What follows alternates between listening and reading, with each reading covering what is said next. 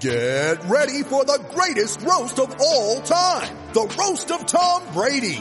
A Netflix live event happening May 5th.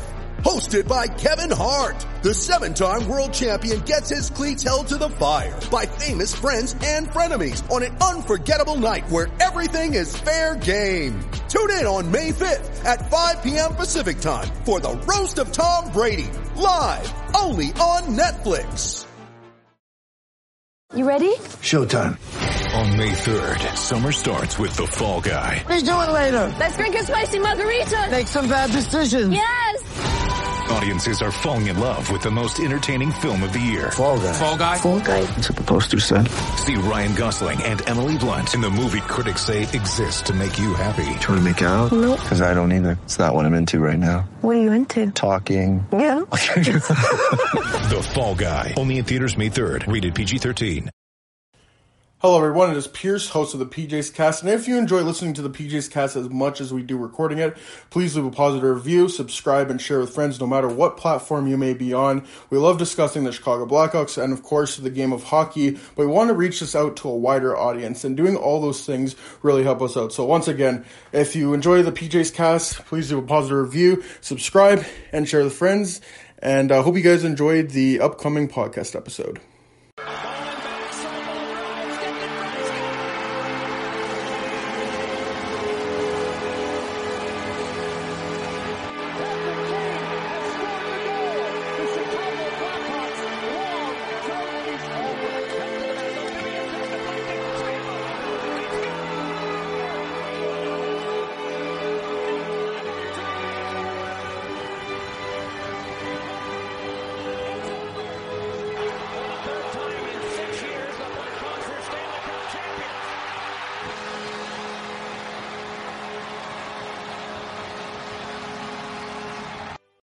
Welcome everyone to the PJ's Cast. I'm your host Pierce, alongside of my good pals Jimmy Dillon. It feels like it's been forever since we've done the three of us, but uh, here we are.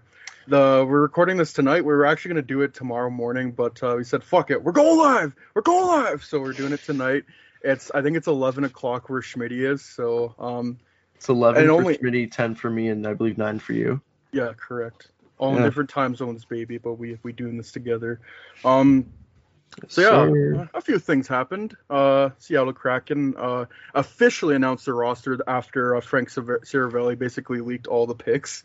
And oh yeah, Dylan uh, wearing his uh, his Seattle merch, repping the Kraken there. I love to see My, it. it's our second team, bro. yeah, we it's our got it. second team, dude. Dude, I gotta I gotta find a Exactly. hat. Like I gotta find a hat, a Dude, Kraken I hat. and trust, and I just want to say one thing. After seeing those jerseys, I just need them to sign a player I like, and I'm getting an away jersey. Like they're so Hey man, they got John Quenneville. I think he's Stop. not. Yo, you're right. Yeah, yeah, yeah. they're so clean though. Their jerseys are so clean. Bro, Oh number my- 47 is gonna look Dude, beautiful. man. Okay, on that topic, I wonder if there are any Leafs fans that ordered Jared McCann jerseys like the day they Oh. traded for him. Hey, hey, Jimmy. like one kid who was Hey. like, "Oh my god, he's finally gotta on my some team. Fan. Mom, get the jersey now."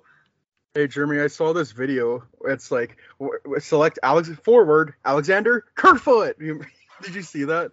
Yeah, that Oh, was that was great. like a a different take, wasn't it? Yeah, Like, it was a leak. It was the first leaked, leaked video. It was from Leafs fan, and I think he got his account suspended for it. I don't Wait, know if really? that. Yeah, I'm pretty sure. I don't know if it was the video did that, but I'm gonna assume it was. It had Bro. like. It had like 2,000 likes, like a thousand retweets, and a bunch of like, uh, I think the Kraken replied to it, and a bunch of like uh, Did anybody, like did anybody quote tweeted it. before him? I don't know. I don't No, know. no, he was the first one I saw it from. Scoop City for him. That was the biggest scoop of his career. Was that video? Yeah, same with Steve Dangle. Speaking of John Quenneville, Steve Dangle called that. Yeah, yeah, that was interesting. he got the scoop, which is interesting because after he said there was going to be a side deal, but then Scott Powers took it to the rescue, said there's no side deal. So there was a lot of interesting picks. But the thing I liked the most about Seattle is they picked a bunch of tall people because I think it's enough to end the stigma against tall people. I'm so glad that tall people are getting Right. their due in society. So you know what? I'm so glad. about- can we- can we just talk about the best draft pick Enough of the Pierce. entire night was the fact that they went to the top of Mount Rainier to draft Jamie Oleksiak.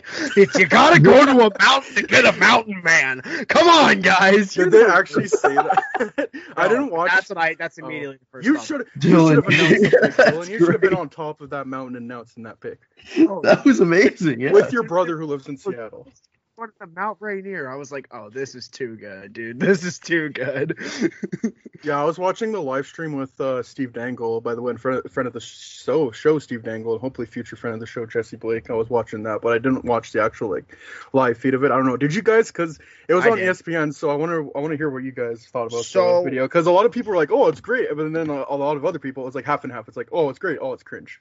So here's the one thing I'm gonna go out and say. Maybe it was just my broadcast, but um, their video quality was like very choppy when they were on the main stage. That's the only bad thing I really have to say. Also, Chris Fowler calling the Hurricanes the Panthers was bad, but at the same time, it was really fucking funny. They made a meme Like, of it. Both. The, did you see the? like, yeah, did you see the Hurricanes and uh, Panthers Twitter account? They like switch and they Yeah. have their logos and their colors. It's funny. so funny. Yeah. Like, oh my gosh. Like, and that's the thing though. Now they can make those jokes, and like, yeah, it seems bad on like the face level, but like, dude, that's how you get eyes on the product when you fuck up like that. Oh, just casually mention an NFL team, so the NHL gets thrown into that conversation finally. Like it doesn't matter. It doesn't matter. And people like I saw people getting mad because they were like, "Oh, well, look at that, ESPN bringing up the NFL when it's the NHL's day to shine." That's what you No. want. That's what you need. want You them to need. start comparing them to that wasn't sports. that wasn't what the And but also- that wasn't all it was too. Yeah, no, and that's just making even uh, that's just, that's just trying. Uh, people are finding a way to complain. It's- Exactly. it's- And I don't care yeah. what anyone says. It was hilarious watching Marshan or not Marshan. Marshawn Lynch try to pronounce freaking Callie Oh, Järnkrok's you- name. and wasn't it who was the other guy who announced Eunice Downs Donskoi? He's like Eunice Downskoy or something like Dude, that. like, I don't that's know. the stuff that makes Oh, I memories. missed though. it That's too, how you get a Pierce, by the way. Going. Sorry? Like, as, I hadn't seen it uh, either on ESPN. I actually Oh didn't no, watch I it. was just saw the I just brother saw the driving. videos of it. Yeah. I but um no, I didn't even know. I didn't even know about that Marshawn Lynch. and yeah, no. So it, there was Oh. there was like Marshawn Lynch. There's Bobby Wagner, who I love. Bobby Wagner said two of them, and he was just like, "Well, I'm glad I got an easier name than Marshawn did." I was just like, "Oh my god, That's, that's, fun. funny. that's fun, dude. That's Like, that doesn't and they had, happen on like- NBC.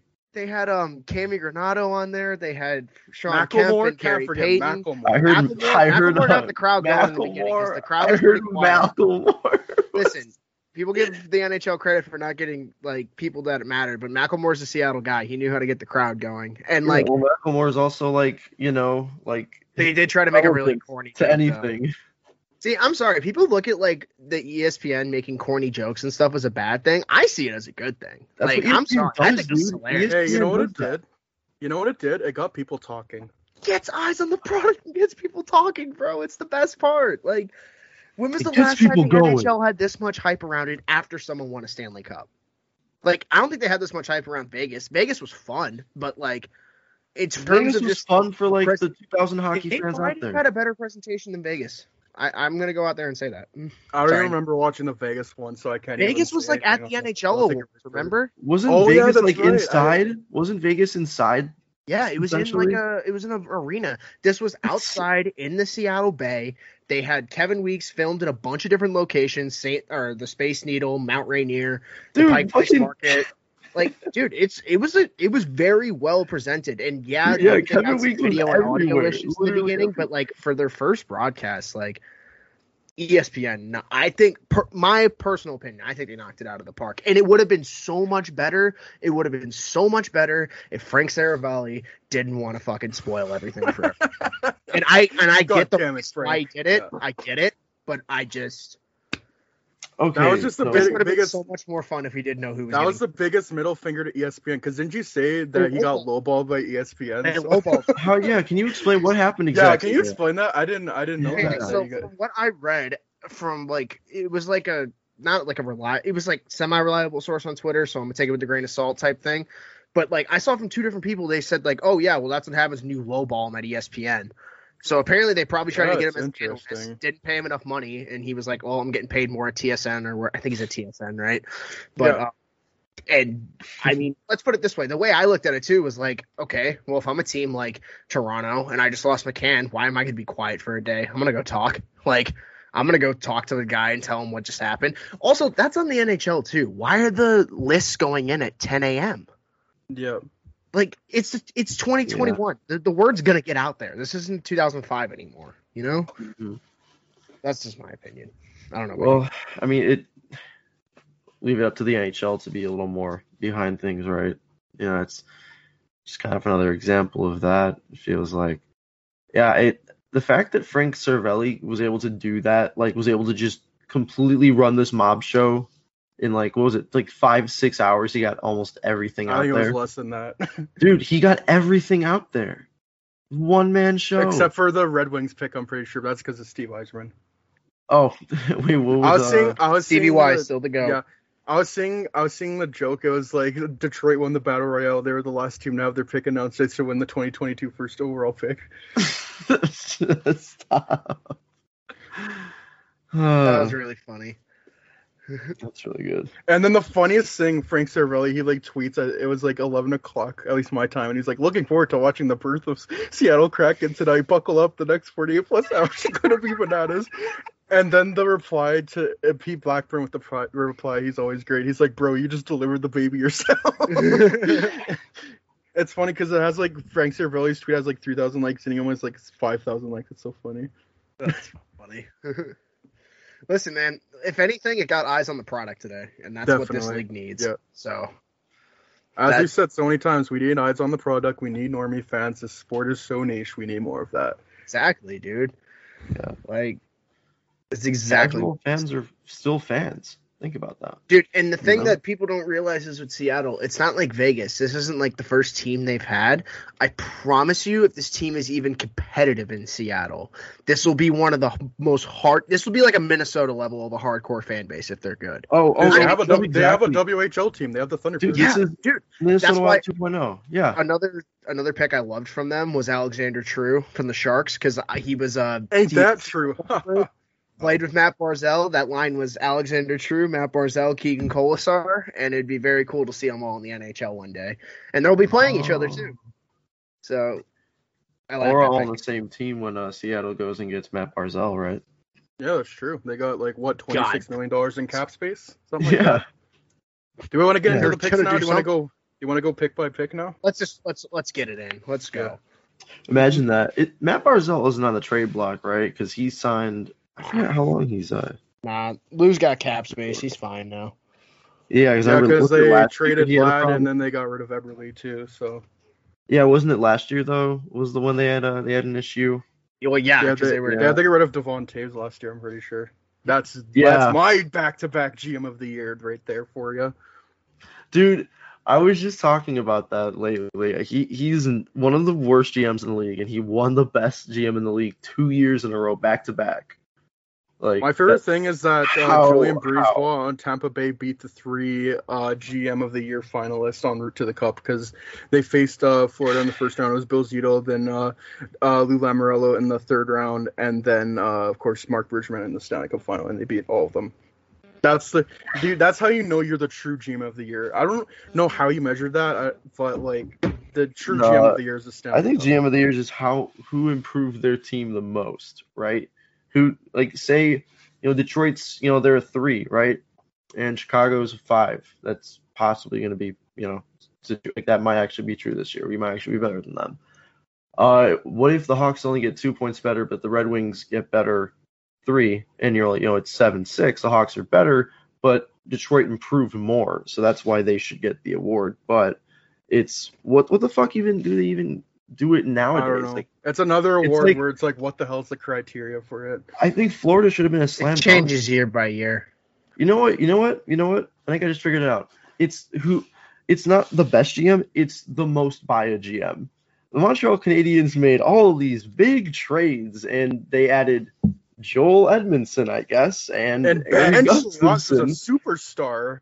Yeah, they're like, like they're not even looking at like they don't look at the finer details or like, you know, is this player actually good that they acquired? Was this long term contract? Oh, big defenseman. He good. He play Exactly. Yeah, they get a big defenseman like Joel Edmundson. What else did they do? It wasn't notably good, if I remember right.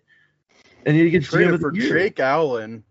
Yeah, that's not a great fucking move. What wasn't Jake Allen like pedestrian too? No, he was good. He was probably the Was- reason why they got to the playoffs, and that's why they exposed Price. but Oh, I they didn't take okay, okay. but- Like I, that's my bad. Jesus, I must have been remembering What's, earlier. uh, There's a reason He Seattle definitely wanted makes a moves, second though. a fourth for Allen. And we, we've talked about this before. Your goalie gets hot, right? If Jake Allen really is the reason they made the playoffs, I mean, Yeah, Yet that speaks to a bigger issue. Exactly. Yeah, there's another. So, anyways, let's get to the Yeah, let's get into these picks. Okay, okay, okay. From the Anaheim Ducks, uh, Haydn Fleury. Um, I don't know. I just Seattle trying to outdo uh, Vegas for selecting the flurries here. yeah, and also Two I think one. my my my favorite thing is the uh are the fans like the stands who are like um trying to see oh, what was it they said they said they uh want to have the most handsome team because they drafted Haydn Fleury. Damn, they should have brought Patrick players. Sharp out of retirement I know, dude. They should have. Octo. They should have. It doesn't get any sexier than Patrick. and then Sharp. get Henrik Lundqvist there. Oh God. Mhm. All right, Arizona Coyotes, Tyler Pitlick. okay. Oh, and by the way, Schmidt got that right. Yeah, I was Oh, like, yeah? we don't even get to talk about how I got the pick right, but all right, Yeah. Jimmy, cool. yeah. Oh no, the uh, Fleury or Pitlick. Oh, No, I got right. I, I'm Oh, sure okay. Larson. Good I know. shit. I'm gonna pull my list up. I I think I think Fleury will do write? well. Honestly, I think he could thrive Like- in like a top Yeah. four role, different team. He might be Shea Theodore. Hey, a defenseman from Anaheim going to an expansion team. Former Oh, I first round pick. doubt he's Hmm? that good. I don't know. Yeah. You think he could be that good? No, no, no. But like, I don't think probably- so, He could but- be a good second pairing guy. Uh, Yeah, I that's think not he could bad. be a good like three four. Honestly. Um, Went ahead of William Nylander and uh, Nikolai Ehlers, I believe, in the oh, 2014 he NHL did. He did. He did. And Ron Francis made the pick. I'm pretty sure. Haydn Fleury looks like he should be like a YouTube uh, vlogger or something, or like he already is one. Yo, I got picked up by Seattle. Not clickbait. God, I go to the top- whoa. Yo, I go up to the top of the CN tower. Not clickbait. what was it? Oh wait. Okay, wait, wait. We'll get to Jamie Oleksiak. So, from the Arizona Coyotes, Tyler Pitlick. From the Boston Bruins, Jeremy Lauzon. I think Uh, Schmidt got that right too, didn't you? Yep, got it right. Buffalo Yeah, Sabres, I'd, I'd Fisher Will, and Clifton. Will Borgen from the Buffalo Sabres, whoever that is. Um, Listen. Exact- I'm pretty sure that's what I said. Listen, the thing Really? is with the, the You good? oh, Schmitty, Schmitty, go ahead. go Yeah, ahead. no, I thought no you one was were talking that time. oh sorry no the thing with um the thing with Seattle I thought was interesting is they only took two players over thirty so they really took a lot down. of they Oh. took a lot of defensemen Can under twenty five so I, I thought not that was a really interesting approach they took because obviously those those can be flippable for assets like so easily so Yeah, we've seen what Graves has gone for. Like that, I think it was the second in Malta. They're probably trying to do the same thing. Hey, and even Vegas did it. They just ha- hoarded all these defensemen and they trade them for a bunch of assets. yeah Uh, let's see. Oh, I think well, easily one of the players over thirty here from the Calgary Flames, Mark Giordano. Which feels like that was, kind of feels like the big pick of the draft, honestly. Yeah, but I think everyone saw it coming. Like the minute he was exposed, I'm pretty sure like it was Yeah. almost guaranteed that he was going to be picked. And I don't know if you guys saw the video, but when he went up on the stage, he said that was the first time he's ever been drafted in his career because he went undrafted. Yeah. And he's been with wa- Calgary for a long time. Like I know he's a big part of that community, and he was the captain there. So. Did he start in Calgary? He did it right. Yeah, I'm pretty sure he did. Like he signed with Calgary. I don't know what his career path is, but I'm pretty sure like in his first years he went to the KHL for one year, then he came back. You know, I'm gonna look that up. You Yeah, fill you should. That's, that's pretty interesting. the other thing Yeah, I with know he's had Giordano- an interesting career path. Oh no, I'm thinking Yeah. of Dennis. Dennis Wideman started with Boston. the guy who killed the ref. Do you remember No, it's that? Mark Mark Giordano started with Calgary. Yeah.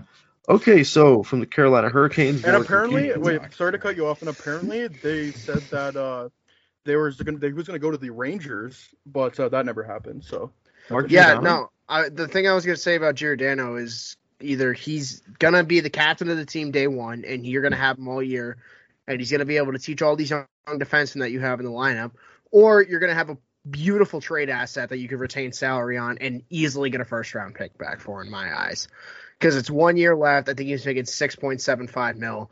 Exactly. That is that is a very easy easy contract to move, and you could probably move it within the division because I doubt uh, Calgary was ever trying to move Mark Giordano within the division. There's probably some takers that would want him. So I'm looking Easily. right at Las Vegas. going to Mark Giordano's career path. So um, he played with the Owen Sound Attack of the OHL, and he signed a contract with the Calgary Flames in 0506. That was his first year, and uh, looks like uh, after two years he was unable to come in- to a contract with Calgary, so he went to Dynamo Moscow of the KHL, and then he came back, played for Calgary, and uh, now he's in Seattle.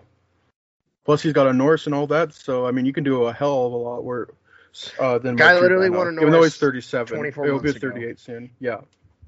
Like you can't knock that, and you can't knock that experience, and you can't knock those games played, and you can't knock the situations he's been in. And with the way they drafted, you need guys like that. It's just the way it is. And So- if you're looking for a captain, that's probably your guy. That is don't know if they'll don't know if they'll name one, but if there is, he has to be it. and also just in turn, like you said, in terms of just building the community and stuff, he did that so well in Calgary. So you have a guy who can do that in Seattle. Even though he's not their goalie, he can kind of be their Marc Andre Fleury, I guess. Exactly, and they and like like Haydn Fleury, they had him there on draft day. So I'm assuming the guys they had there on draft day are staying for the long haul. So Mhm. I would assume Mark Giordano's not getting traded. no, at least not till the trade deadline. exactly. Yeah. And I that's the right decision, obviously. Yeah.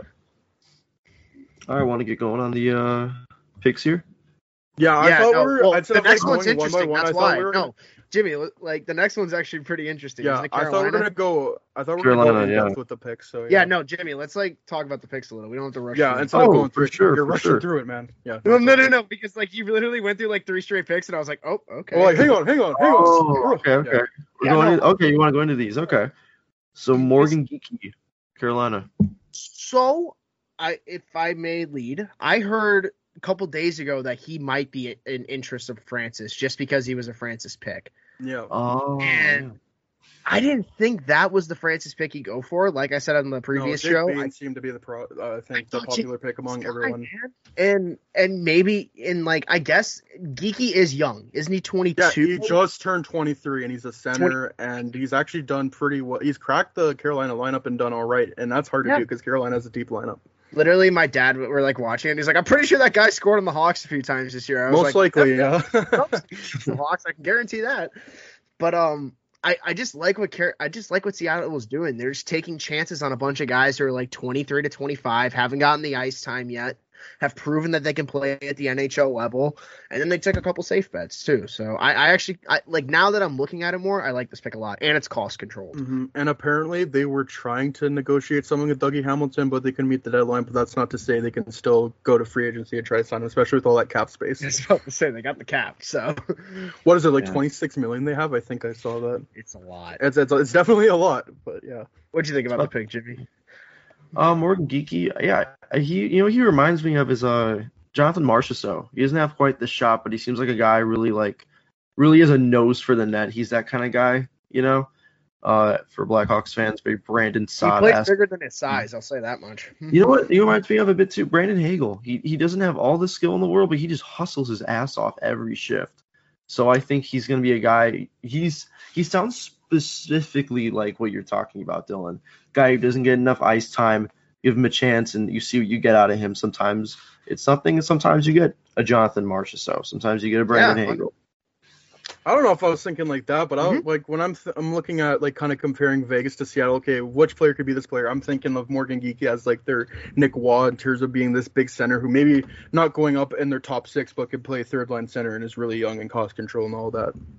Oh yeah, no. I can't wait till Morgan Geekie drops 30 this year and shuts you up, Pierce. You fucking asshole. You know what? I'm I'm I'm down for that. I'm, I'm more than down Pierce, for. I'd like to see you put on skates and do what he does in the NHL, huh? Huh? You know what? I want to see you do it, Jimmy. Future Pavel Datsyuk. I want to see. see I want to see if Steve Conroyder's right, Yeah, exactly. Oh yeah. bro. If you a- really got the that's- fastest hustle on the team, why don't you go out there, Jimmy? Going after me? Sheesh. I'm just thinking of uh, a super bad scene. That's the fastest fucking kid alive, man. That kid's so fucking fast, man. No, That's actually favorite- live footage of uh, Steve Conroy watching me skate. another perfect super bad meme for how this day has transpired is it's because like let's be honest if you're on twitter on the day of the expansion draft you should expect shit to get spoiled so like when all the picks were coming in people were just like why are you doing this people have the like the shows later tonight and i really just wanted to be like fucking calm down greg it's the expansion draft you don't live Go outside and touch some grass, Greg.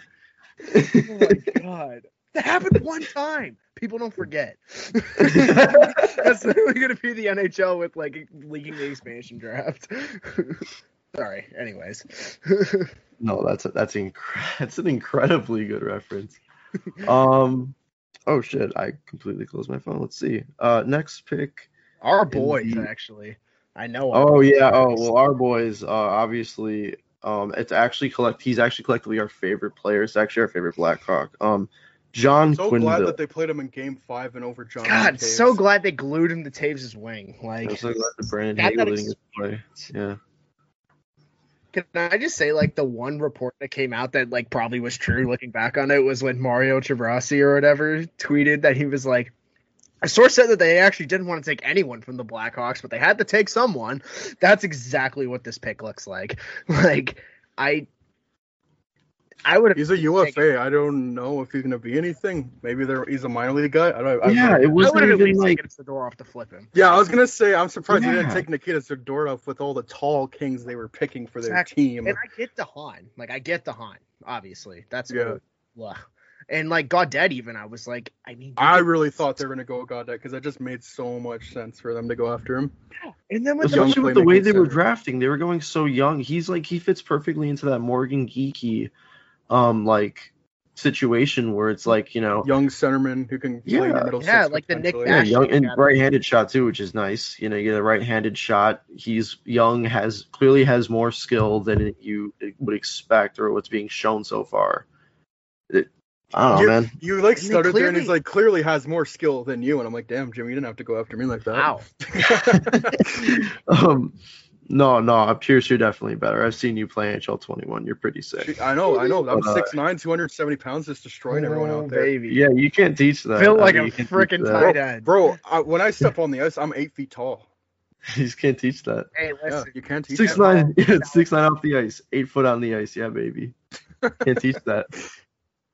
But yeah, honestly, the Blackhawks kind of got lucky here. Like now they No. can still trade for all good assets. wait, wait. We Got.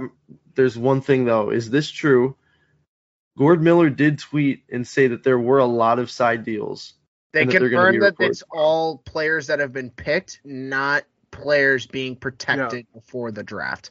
So No, that okay. means that we didn't make a side deal to protect Zadorov. So okay, literally drove me through the roof. But it sounds like we didn't do that, and I believe Scott Powers over anything I'm hearing from anyone else right now. Scott Powers has his Yeah. closest to the okay. So we've got Seattle going like two different ways with this one because Morgan Geekie, you're looking at a guy like we said who has like who actually has some skill, has shown a bit of you know promise, just hasn't gotten the ice time because it's Carolina. Um, and then we look at John Quenneville, who's gotten plenty of chances and has been bad all the time. Yep. He's never been good. He's never been good in the NHL. Why is Yeah. he? Well, hey, he's a former. This should summarize pick. it for you. They couldn't even find an NHL picture of him for when they put it on the Seattle Kraken page. Yeah, it an ice hockey That's Good eye picture. Yeah. here in his picture. That's how like not good he is. I'm Yep. sorry. You know, Adam Gaudette is like a no. Adam Gaudette has like I personality. want a Hobey Baker shit. trophy, bro. Like at least he has credibility. You know, he's got stuff, and he's Credibility. he's The got some. Uh, what up do they say? He's, uh, he's got some Hey, so hardware. is John Quinn. Calvin DeHaan was too. That stuff like that matters. yeah, Right, we got Adam Gaudette would have been a great pick, but oh well. Yeah, I think it's the former first round. I think that's probably the deciding factor. That has to 30th be. overall in 2014. You know, see, here's the thing. Adam Gaudette may have more NHL uh, success, but but who was is, drafted John higher? Quenneville was drafted in the first round, and you can't teach that. You he can't played for the teach Brandon being- Wheat Kings, and he's from in Edmonton, roster. Alberta. He did, but he uh, scored a between the legs goal once in juniors. You know, clearly he's got some sick mitts Yeah. on him. That he Bro, did. there's some unlocked, Yeah. there's on some untapped potential there. Clearly, You also gotta That's the best one. You also got to think the Hawks have probably been one of the luckiest teams in both of these expansion drafts because all of these young players they've had over the last two expansion drafts are all protected because they are in their first or second year of their deal. Like, imagine if they had to protect like Cooper League, Doc, Oh, all of them. yeah. Like, we would be so, so, so stressed out right now. But we're not because we were shit for the last four years. So we're good now. Gives everything the last four years. Thank you, Stan Bowman. You Anyways, beautiful piece Onto of a shit. team that's been good the last four years. Jonas Donskoi from Colorado. Love this. No, pick. Jonas Dunskoway. Or Yeah, whatever- Dunskoway. or however it was said. I love this pick, honestly. Yeah, I was thinking like when I was going through Colorado, I'm like Compher, but I'm also like, okay, Donskoy wouldn't be a bad choice either because wherever he goes, he produces. And he had a career high in goals in a shortened season last year. That's impressive. 17 goals in a this year? 56 game season. No, he's oh, got, Oh, I think he's got two more years left. I think he's got two more. alright. So he's got He's some on a reasonable contract. I think he has three. He's under or Yeah, something like that. he's got 3.9 mil right now. I'm not sure how long, but he yeah, he's he's signed at the moment. I, I love that. That's a top six forward right there. That's Yeah. a body. yeah, that's a It's guy who good- just It's to a guy. You said score wherever he goes. I think yeah, just perfect. Like top nine piece, right? Like you know he's been everywhere with San Jose. It, it feels like oh San Jose and now Colorado. I forget he's on Colorado. Um, I just remember him for that uh that uh goal in overtime in 2016. Oh yeah, where he went uh, round behind the net and sniped Oh, the top so sick. Tom there. score was elite in 2016. The, the only thing they Yeah. did against Pittsburgh in that cup final. yeah, honestly. Besides Martin Jones shutting the door. Yeah, in Mar- five. what was it, Martin Jones? Martin like 40 Jones. He like 40 something five. saves in game yeah. five. It was wild. But um, yeah, Joonas Donskoi, he's just kind of. I, I think he, you would say he's what people refer to as a gamer, uh, and not off the ice. That guy just every single game he's just hustling his ass. Well, can he be six nine and 270 pounds in NHL? That'll be series? seen, Pierce. We'll see about that. Okay, I think we so gotta invite him after we're done. yeah, maybe we should. Maybe he can teach me how to be six nine. Um, uh, from the Columbus Blue Jackets, um, defenseman. I don't even know how to say his name. I think it's Bayreuther. I think it's Gavin Yeah. Bayreuther. Um, I don't know who this is. Not Max Domi. Don't care. I oh wait, Max Domi was there. yeah. And apparently Yeah. Dangle called this as well. He said that they Yep. don't like Max Domi and Called it like Good. five days ago. yeah. Mhm. Other I bet you JT smart Brown- insider man. I bet you JT Brown, one of the few guys like who's openly has a brain in the NHL when it comes to like things off the ice, probably was like, "Hey, Max Domi's like A a fucking case. head case, and he's been traded two times. This would be his fourth team already, and uh, he's kind of like a known piece of shit. Maybe we should like just get somebody else. I don't know if Bayreuther was the best besides Domi, but clearly there's something with Domi. who who else people they had. like. I would have taken honest. Kevin Stenlund at least. That, that's another good pick. Oh, yeah. Stenlund? Oh yeah, Stenlund. I, I think I would have taken over. I, just- remember over I, the guy the that I only don't reason know. I the only reason I know Kevin Stenlund because I'm pretty sure he scored a preseason goal against Chicago way back when he was wearing like number 69, I think. Wanna He know why I know Kevin Stenlund. I'm pretty Pierce? sure 'Cause I he was. Yeah. Attaboy. Pierce, you want to know why I know Stenlund? Because it's more of a revisionist history. Because it happened to the Hawks this year. Scored that game winner in the six-five game against. That's the right. Yeah. That's oh no. my god. That's how I That's know. right. That's, That's, how right. I know him. I I tried know like, I'm glad you have a nicer memory of him because the memory I have is just a royal choke from the Blackhawks. Yeah, I've tried to. I've just tried to flush it out, but you know, yeah. I He- think he he played the year before with out. Columbus. I think he played the season before He this did. past one. He was yeah. in the bubble. Okay. Oh, okay. Okay. So I I But um, remember. it was just I don't know, man. That's He's just one of those 69, guys. Where, 69 Stenlund. that's awesome. That's awesome. Okay, so yeah, Gavin Gavin Bayreuther, um, three He's goals, a guy. saved, 28 games. I mean, that's not. How old is he? Jimmy, though? we can be comfortable. He's 27. We can How tall is he? Is the most Oh no! part. Never mind. I thought he might be younger. It's just a body, bro, and I don't feel bad about saying that. If Hey, he hey. goes to the NHL and scores a goal, I would love to be wrong, but I just don't see it happening. How tall is he though? Ooh, good Uh, question. Good Six question. one. Oh, he's only six one. That's a gonna- get him bummer. Get him out of here. Get him the hell out of out of here. here. Get him out of here. He has no. Oh, s- oh! I think uh, the next pick definitely doesn't need to be taught Listen, anymore. Listen, why don't we go to Mount Rainier to announce this pick? Just like the ESPN broadcast did, because we need to go to a mountain to announce a mountain man, Jamie Oleksiak. baby. Mountain Mountain man, stars. Jamie Oleksiak. Can I be honest for a second? mountain Can I. Yeah. can I really be honest for a second? I love this pick. I love this pick. Oh yeah, yeah. The contract is a little questionable, but like, dude, He's you gonna got play in their top four. You have to build around something. He's like, Listen. he's the big guy.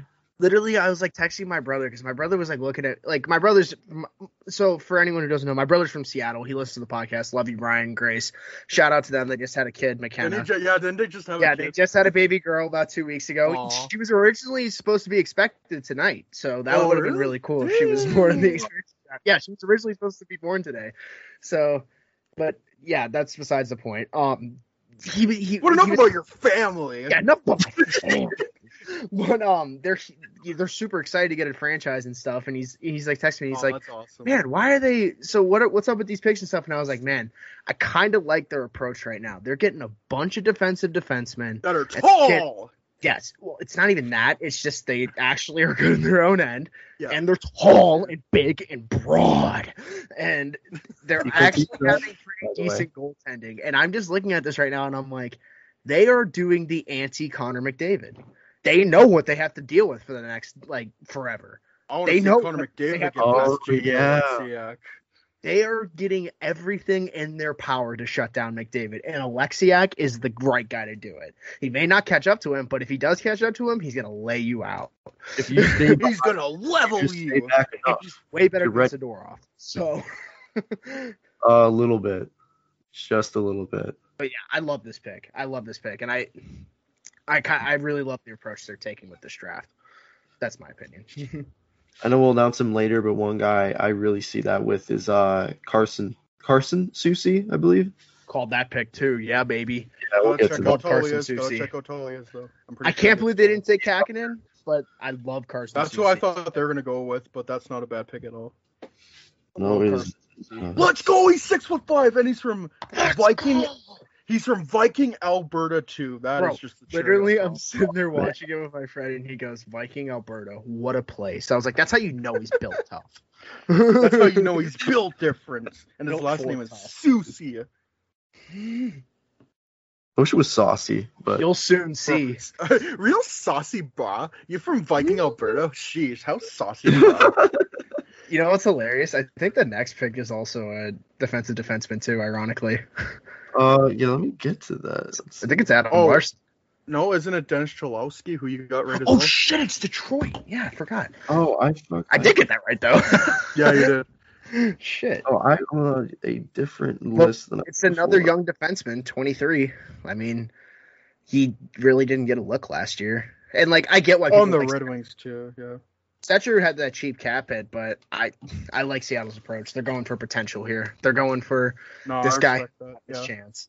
20th overall pick and if i'm not mistaken i saw this tweet um they traded uh they're the, the red wings traded the 16th overall pick to acquire the 20th pick and get rid of Datsyuk's contract guess who was picking with the tw- 16th pick that year jakob chychrun Oh. and guess who made that trade ken holland Oh, and then guess what they did with that cap space they signed frans nielsen oh, I my God. and let's talk and speaking of time, 2017 really was the year to forget. I'm sorry. Like, oh and oh speaking God. of ken holland and making horrible decisions the edmonton oilers are next love our Oilers trying to go back after Tyson Barrie because Adam and get Larsson Zach Hyman and re-sign Mike Smith to a two-year deal.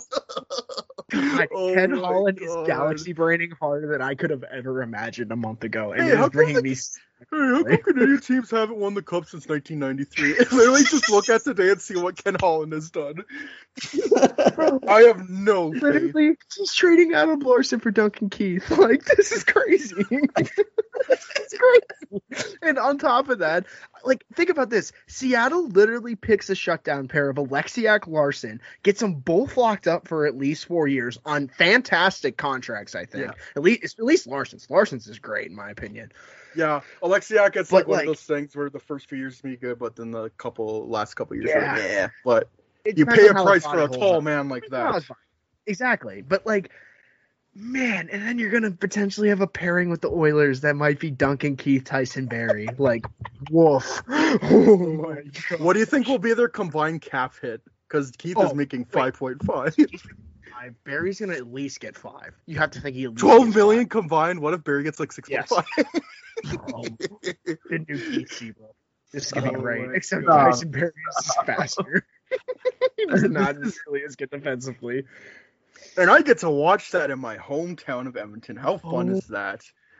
I literally just like I feel Like so a- bad he's for like the David, but it just makes me happy because it's like scoring. what, Sorry? what, Jimmy? I say he's like the next thing since Paul Coffey. This man just can't stop scoring. He's so good. Oh, Oh my god. I Darnell might even Nurse say he's had his cup like, of coffee. oh, No. man. No, no. no, no. Darnell No, Nurse is has me no, sitting there just like I literally have to play 30 minutes a night Darnell for the Nurse, next what about five Connor years. McDavid, man? I gotta play. I, okay, Connor McDavid is a forward. I'm thinking on the That's back end. Darnell that's Nurse is true. gonna have to cover for all this shit. Darnell Nurse is, yeah, he's like the quarterback of that entire team now. besides Connor McDavid. That is tough. I saw this thing from Jay Fresh. It's like they might if Draisaitl, Barrie, and Keith are on this ice at the same time on a three on three overtime, they'll be have, they'll have the worst expected goals against ever.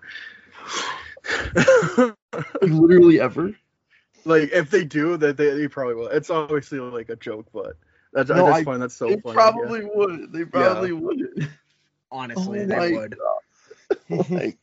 And apparently they're trying to acquire Hyman's right, and it's like apparently it's a done thing as well. Like they you could Oh like see it tomorrow. they, and they want a sign of like eight years too. Oh my god. Literally, Oh If you're Listen. gonna if you're gonna trade anything for a, a pending UFA, just go and get Tarasenko, or just wait till free agency to sign him, or get anyone that's not him. Get Coleman, get Schwartz, get Hoffman, get any Palmieri. of those guys. Palmieri, exactly. Brandon Saad. Saad. Oh my! We I said this in the chat. I Jake could list off at least ten guys that would be a better fit for Edmonton than Zach Hyman. Hinostroza. Hinostroza, Literally. exactly. Even someone Hinostroza. like uh, Hannah shows us to go to Minnesota. That would be great. Oh yes. Playing Hinostroza with such Jack Eichel on career captain on the first line. Oh Woo. God. The Florida Panthers. Chris. Jr. Oh, yeah. Enough about Edmonton on this.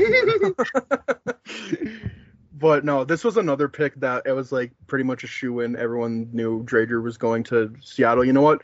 Looking at the track record, Dr- Driedger has been great. So, and you look at that defense in front of him, uh, I think he can continue that. And that's a great contract too. Three point three years at three point five. I think that's more than reasonable. Oh, they signed him 100%. too. Fuck yeah. And I and I love how he was the first one they brought on the ice too. Oh yeah, Or not on the, ice, stage. Yeah. Yeah, so he was the first one they brought out on stage with like the first, it's basically the first time presenting the jerseys and shit too. But I like that because it basically just shows how much faith they have in this guy. And I think a lot of us, when we were making our expansion drafts, are like, oh, well, he'll be the backup. I he's gonna be the one A. Like it's gonna be him and I'll spoil the Washington pick. It's gonna be him and Yeah. Vanecek. Like Which you can do a lot worse than that.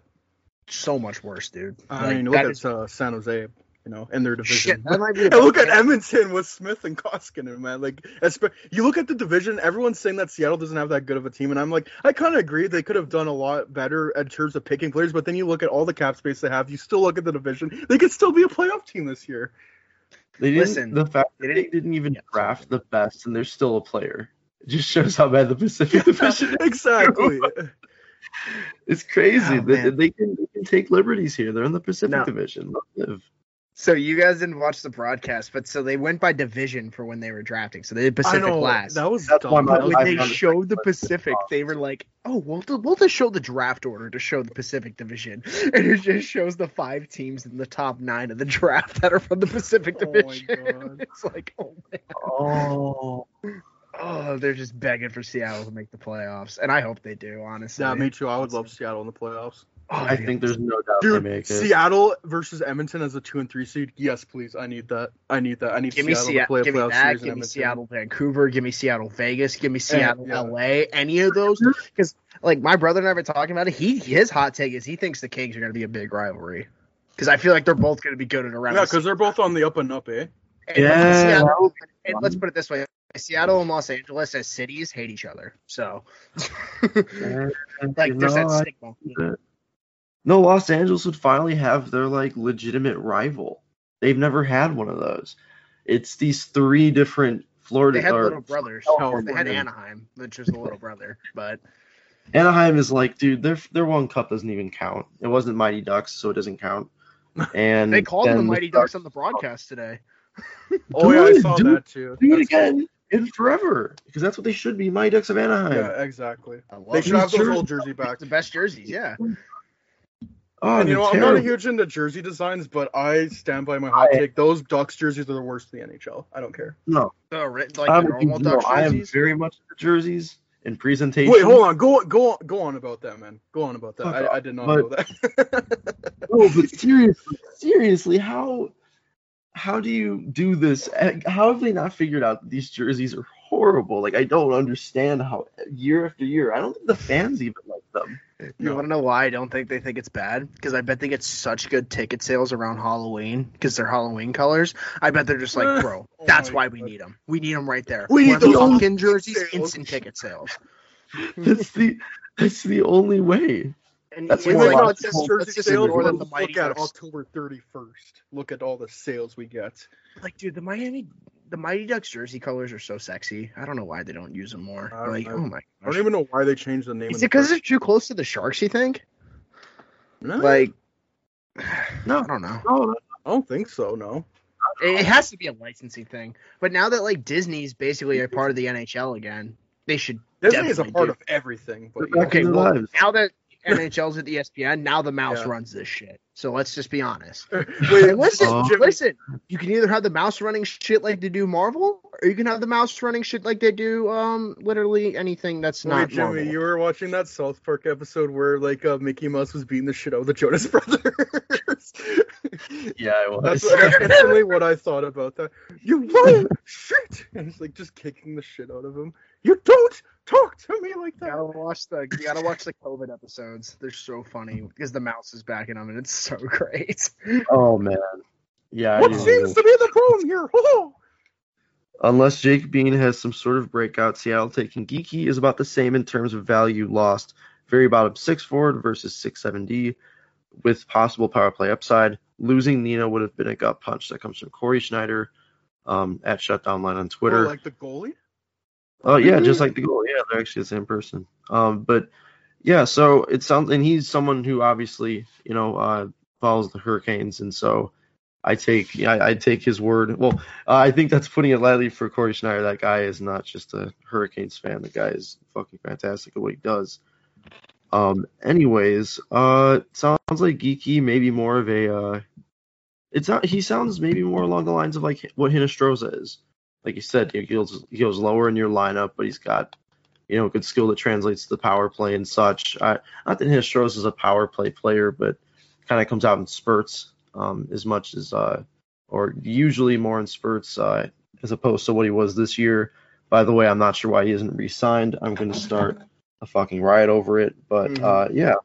Sounds like Morgan Geekie, maybe not exactly a Jonathan Marsh. So as I was saying, like you said, Pierce, maybe more Nicholas Waugh, maybe more of a Yeah, it Nicholas was like Waugh. I was right or something. He's and a great "Why don't- asset. Why don't you put Trust on me. skates and do the same thing as him? You said. Yeah, we'll go do it actually. You know, I'm Let's going to put now. it this way: Let Seattle me lose 100 themselves- pounds and I'll be fine. Okay. Yeah. Starts. I was just say like, let's just say Seattle like Seattle set their forwards up to where they could play Geekie on the third line. They don't have to even push him. They can Yeah. give him the Alex Stuck approach where you don't even you don't even rush him in the lineup. Really, you just kind of give him his chances, let him earn his spot, and if he earns a spot, then it's even better. Hey, you might even So- see Seattle fans are geeking over this pick. Wow, Pierce, you're fucking funny, dude. Dude, I know I'm on a roll today. Fucking Call me, a, anybody. call me a wheel because I just keep on rolling. Uh, Go back to Anyways. The Kings, well, we yeah. So who we on just a second ago? I completely forgot. We were L.A. we, that's why I said we're on to the Kings. Oh, the Kings. Okay, yes. Sorry, my. Um, so for LA, I believe it was uh, Kurtis MacDermid. Yeah, who Yeah. had one of the worst like on ice boy. results, but also he's tall and related to somebody in the system, Yeah, I was so about to say I think someone works in the organization that's like a relative. his dad works in the Oh, really? organization. Yep, there it is. Yep. is. Yep, He, he I'm and pretty his sure I dad read that too. also So, played together. So, yeah, when you are friends with Ron Francis, you get to do things in Seattle. But listen, they're just gonna have a mountain range on that back end. Just a bunch of dudes that are like, bro, see- call them the you have Rocky, a bunch of six stop, four uh, dudes or a bunch of puck movers. It's gonna be perfect. call them the Rocky Mountains, the Seattle Rocky Mountains. Yeah, wasn't that a, Better yeah. watch out, Avalanche. Damn. All right, all right. So who is next? I'm Minnesota. Minnesota. Capo, no, um, for Minnesota Wild, you No talked wait, about Capo earlier. Kapanen. Capo Kapanen. Yeah, I, I was, I thought it would be, but no, it's uh Carson Soucy, from Viking, Alberta. fucking Viking, Alberta. Yes, sir. Everyone insane. will know, will be able to point on the map and know where Viking, Alberta is. I actually don't even know where it is. Well, Pierce, I believe you know a bit about Soucy, don't you? Uh, I think both of you guys do. Uh, okay. I don't know too much do, about 'cause him, I but picked him in my. Or oh, you, I- you I- go, you go. I love.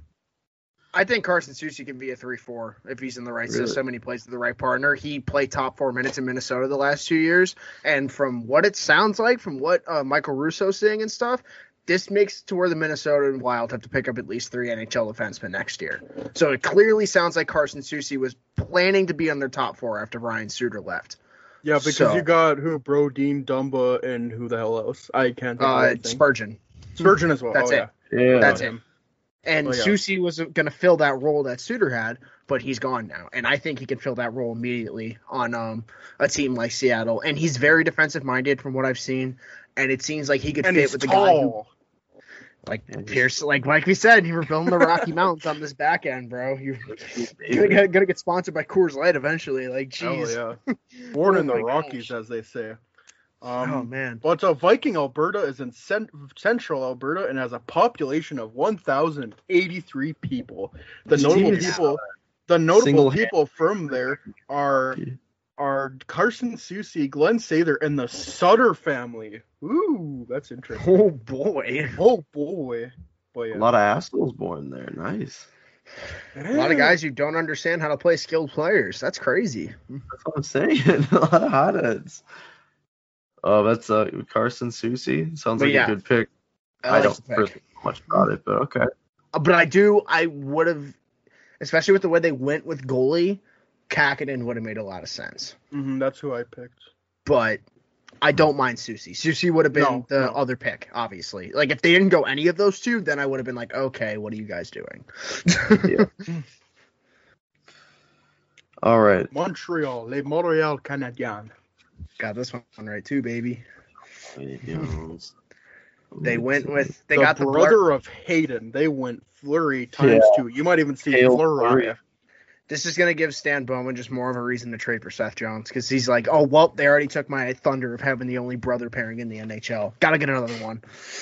Oh yeah. Bro, oh yeah. Kale, Hale Fleury, the Fleury. best defenseman named Kale in the NHL for my money. He's younger, Yeah. bro. I'm just saying he has more upside. I don't know. He has more time to figure it out. That Cale Makar guy, 23, nah, not good enough. Old, old. and some bum from I want Kale Sheesh. All right. So Montreal, Cale Fleury. Do you know anything about him at all? I Uh, 22, right-handed shot. Uh, literally, just he has had an AHL minutes. I don't expect him to be in the lineup. I next believe year. it was Steve Dangle said that he wakes up in the morning and is right-handed. That's all you need to know. Something like that. Exactly, exactly, Pierce, exactly. But also that this isn't a guy I expect to see in the NHL next year. And if he is, it is because they made moves on their back end to make space for him. I will just say that. okay. Mhm. Cale Fleury. Who do we have next? I think Nashville, right? Yeah, the Nashville. Nashville Predators. Pierce got this wa- one, right? wasn't it? Yeah, wasn't it Marshawn Lynch who said it, who couldn't pronounce Calle Järnkrok? How the Cali- fuck oh, do you he pronounce should've this said name? That's Cali literally what he was Iron about to say. Yeah. Let me, let me find the clip for you for uh for us here. Let's fill the air. Can I just- Can I just say, for the way they were announcing this pick on the broadcast, they were really making it seem like they were going to take Johansen or Duchene. Oh, They really? like- Why? Because they were coming right out of a commercial break and they were really hyping this pickup, right? Like Yeah. they were hyping You up the forgot stage. They had like the available. whole Marshawn thing in the background. There was this long speech before it, and it was Car- Calle Järnkrok. I just I thought that was so funny to me. Wait, who'd you pick again? Did you pick Duchene or I picked uh, Grimaldi. I picked Grimaldi. Oh yeah, yeah. but um, All right. If you guys want to hear it, I have the hear it. Play it. Play it. I want Pierce to hear it because it's really funny. I, I Yeah. love this. first pick, right? Yeah, with the first pick, we're going with the boy, boy, Cali, though. You know what I'm talking about? yup, Cali Yarnco. Cali Yarnco. I love it, dude. I love it. I don't care what anyone says. You can call it cringe all you want. This is the kind of stuff the NHL needs. Always. No, I love that. That's awesome. Cali, if I didn't pronounce it right, tap in with me and, and, and let me know how to do it the right way, big dog. I I didn't hear it until Dude, now. awesome. I That love was it. amazing. dude. I It's didn't so either. That was my first time. It's so Raw funny. reaction. But um, Kelly I think Järnkrok. Oh, I think that was the right pick for them. Like, I mean, obviously Johansen and Duchene, you could probably say are better, but then you look at the contract and the term. Yeah, Here's the stat that I found that was probably the reason they picked him. Um, I think it's six straight seasons with ten plus goals at least. That's that's the definition of consistency at the NHL level right there. And expansion teams could always use a guy that can pot 10 to 15. And that's and Järnkrok looks like a guy where if you give him second line minutes, he, maybe he's a 40 point player. Who knows? Yeah, six straight seasons with at least ten goals. You're right. Yeah, it's it's it's that's a great track record to go off of, honestly. And he's and I think you said he was a cost control contract too. I think he's two. yeah. mil. t- Uh, two mil for one more year, and again, that's another Perfect. guy where you're not good. trade Flip him at the deadline deadline, Yeah. oh man. especially for that cap hit. You could probably f- for, fetch a pretty penny. 100. Um, New Jersey Devils. Unfortunately, they didn't, they didn't go Subban. I wanted them to go Subban so bad. I don't care what you think of him as a player. That would have been such a perfect marketing For marketing, dude, for him. imagine if Subban walked out on the stage. Dude, today. imagine like seeing like him going up to shake the hands of Marshawn Lynch. Wouldn't that be so cool? bro, they literally could have done it too, and it wouldn't have hurt them as much as people think it would have. But this just makes me think the re like for them not picking Subban or Price or anyone like that. It really makes me think that they're gonna go after someone in free agency. I don't know who yet, but Oh, by mean- the way, you brought up Seth Jones. Apparently, they have interest in Seth Jones. yeah, Jones. dude, they got interest in Jones. Like they need another tall they defenseman clearly over wanna six make foot a move. four. like they want to make a big move, and I'm curious to see as to what it is. Oh, they're gonna make moves. Like this roster right now is not gonna be the It's roster not the they same in, in- in a week. Like even less The than player, that. by the way, Give Nathan it 48 Bathurst. hours. Who even is that? Like, Uh, well, from what I saw from Devils Twitter, they were upset because I think him Nick and Bastian? Michael McLeod were good teammates with the Steelheads and like through the AHL and the team, so they're mad that they let him go. But like, I mean, you could have had Butcher taken away from. I don't know. Like, He's, a guy. an- he's another guy who's kind of like in that geeky boat where he's young. Yep. Maybe he can. oh wait, it. I don't know. Yeah, no, Bastian's not a bad NHL player. He just really is like a third liner. He's a bottom six forward, and that's fine. You He's need him. six foot four. Let's go. bro. They're just they're building a mountain range out there. I like I'm telling you, can we name this podcast like the sea like something with the Rocky Mountains? Because literally Yeah, that's their back end. Rocky oh Mountain. Oh my gosh. Uh, 41st all right. overall pick in 2016, by the way, and I believe he was also on the same team as uh, Alexander Nylander with the Mississauga Look at Steelheads. that. Dude, Yeah, that's was- a reoccurring theme though with Francis. Sorry, I mean to cut you off. Oh, but no, no, um, no they he's Francis really is going for those guys that were former first and second round picks and have he's hoping they still have that potential. Like Yeah. I don't think I like I don't the only one I can think of that wasn't besides Giordano was probably like MacDermid and um Mhm. Driedger and them. But like at least like two thirds of the guys they picked were first or second round picks originally. So I like that approach at least. Like And they're all like in their early to mid 20s as well, like for the most part as well. exactly. I think the youngest player they picked was 22. Like And it that was wasn't- Geeky, I'm pretty sure. Or Flurry. Yeah, no, him and Cole Fleury. Yeah, Yeah, Fleury Lind as Cole well is really young. Lind was a former second round Yeah. pick as well. I love the Kole Lind pick too. I just didn't think they Yeah. had the balls to go pick him. But um, Spoiler! Call us Frank Seravalli because we're just spoiling the picks. All right, so from the New York Islanders, this one was uh, more along the lines of what we were talking about for, or what we expected at first. Um, Jordan Pretty, uh, Emily! Can Jordan- you believe it? yes, Jordan I can. Eberle. I can because he's a very good player. He's gonna fit in great with Seattle. By the It way, was- we don't have to hear that anymore. Oh, oh, oh, yeah. Oh, yeah. Now uh, Eugene Melnyk has to hear it in his office. Yeah. Eugene, you're gonna love Austin Watson's character so much. I'm so glad you should protect him in the expansion draft. Did they really? Yeah, Yeah. they did. Over My. like Dadonov and Tierney, which by the way they didn't Seattle didn't pick either. Yeah. But um, That's incredible. Joey, uh, or actually, that's uh, right up in a couple picks. But Jordan Eberle, yeah. Jordan Eberle probably, uh, uh, maybe no doubt. He's that's their that's- James Neal, I think. First you line know- right wing, baby. Yeah. You were he's probably gonna put thirty goals in. He's I I I got him in the bank for 60 points. Like he's gonna get number one looks on everything. Mm-hmm. He's gonna be And their go-to forward, probably. that's gonna least in terms matter a offense. He's also playing on a team that's not like people forget that Barry Trotz's system sucks all the offensive ability out of you. What do you mean? how- Matt Martin scored a goal in the playoffs. That's also true, but for the most part, uh, you score less on Barry Trotz's team. So, um, I, I, I don't know if I've said this, but I am a believer that if you take a player off of a Barry Trotz team or that specific New York Islanders team, you're going to get more points out of them. Maybe they're not, they won't be as good defensively because let's get it right. Barry Trotz's system is insane, but you're going to get more production out of them. I think Eberle's good. I think he's good for. I think he even may hit 70 points if he's with what with the right players. If he uh, gets the right looks in the power play and such, or if you know he makes uh, When he's playing Makes with you- John Quenneville. It's all about Oh. chemistry too. At the end of the day, when you have size like that in your line, Pierce, I mean, you've got all the room. He takes up John Quenneville takes up all the room on the right side, so Eberle has all of the uh, Exactly. he has all the room to just sneak right in. Yeah, it's crazy. Um, yeah, so um, that is uh the very realistic explanation of Jordan Eberle, and um, the next pick, this one uh, I really liked. I think a lot of people I did. did Is, too. uh, Mhm, me too. yeah, That's New York I picked as Rangers. well. They pick up Colin Blackwell. That's a guy I know a lot of Rangers fans liked, and for good reason. Insanely good defensively. hmm Yeah, and Yeah. I, I, I think um Pierce, didn't you pick Blackwell Yeah, on I our did. um? Yeah. Yeah, yeah. I think you picked both- Gautier, but I love the Blackwell pick. This Mm-hmm. is a pick where literally you cannot lose. This is No, a one cannot year at lose. pick. 725k. Like worst case It's scenario. If he he doesn't will. shoot eighteen percent again, who cares? The guy's good enough defensively to hold in zone end, like Jimmy said. Like this is a pick that you really can't lose on, and in like well, like we talked about for months, they're gonna need center depth. That's third line center. That's a fourth line center. And if That could there's a even be a second line center. And if there's a guy who's going to be the next William Karlsson, it could be this guy. I feel. He's got the goal scoring touch at least. Yeah. Like, sheesh. I You mean, think so? He could. Like I I don't know if he's going to be a, a score 43 goals like William Karlsson, No. but like if there's a guy who could score 30 goals and be That's like that second line center, that could be Blackwell. like Okay. that's clearly a guy who has shown if he's put in the right spots, he puts the puck in the net. Because Doesn't he was playing on the power play with Panarin. He was playing on the power play with Panarin. Oh, he was on the That- power play. He was He on the number yeah, one power play at the end of the year. He was playing five on five with Panarin. I'm pretty He sure was too. bumper. The guy, yeah, he was right in front of the net. He, the Yeah. guy knows. The guy knows how to score.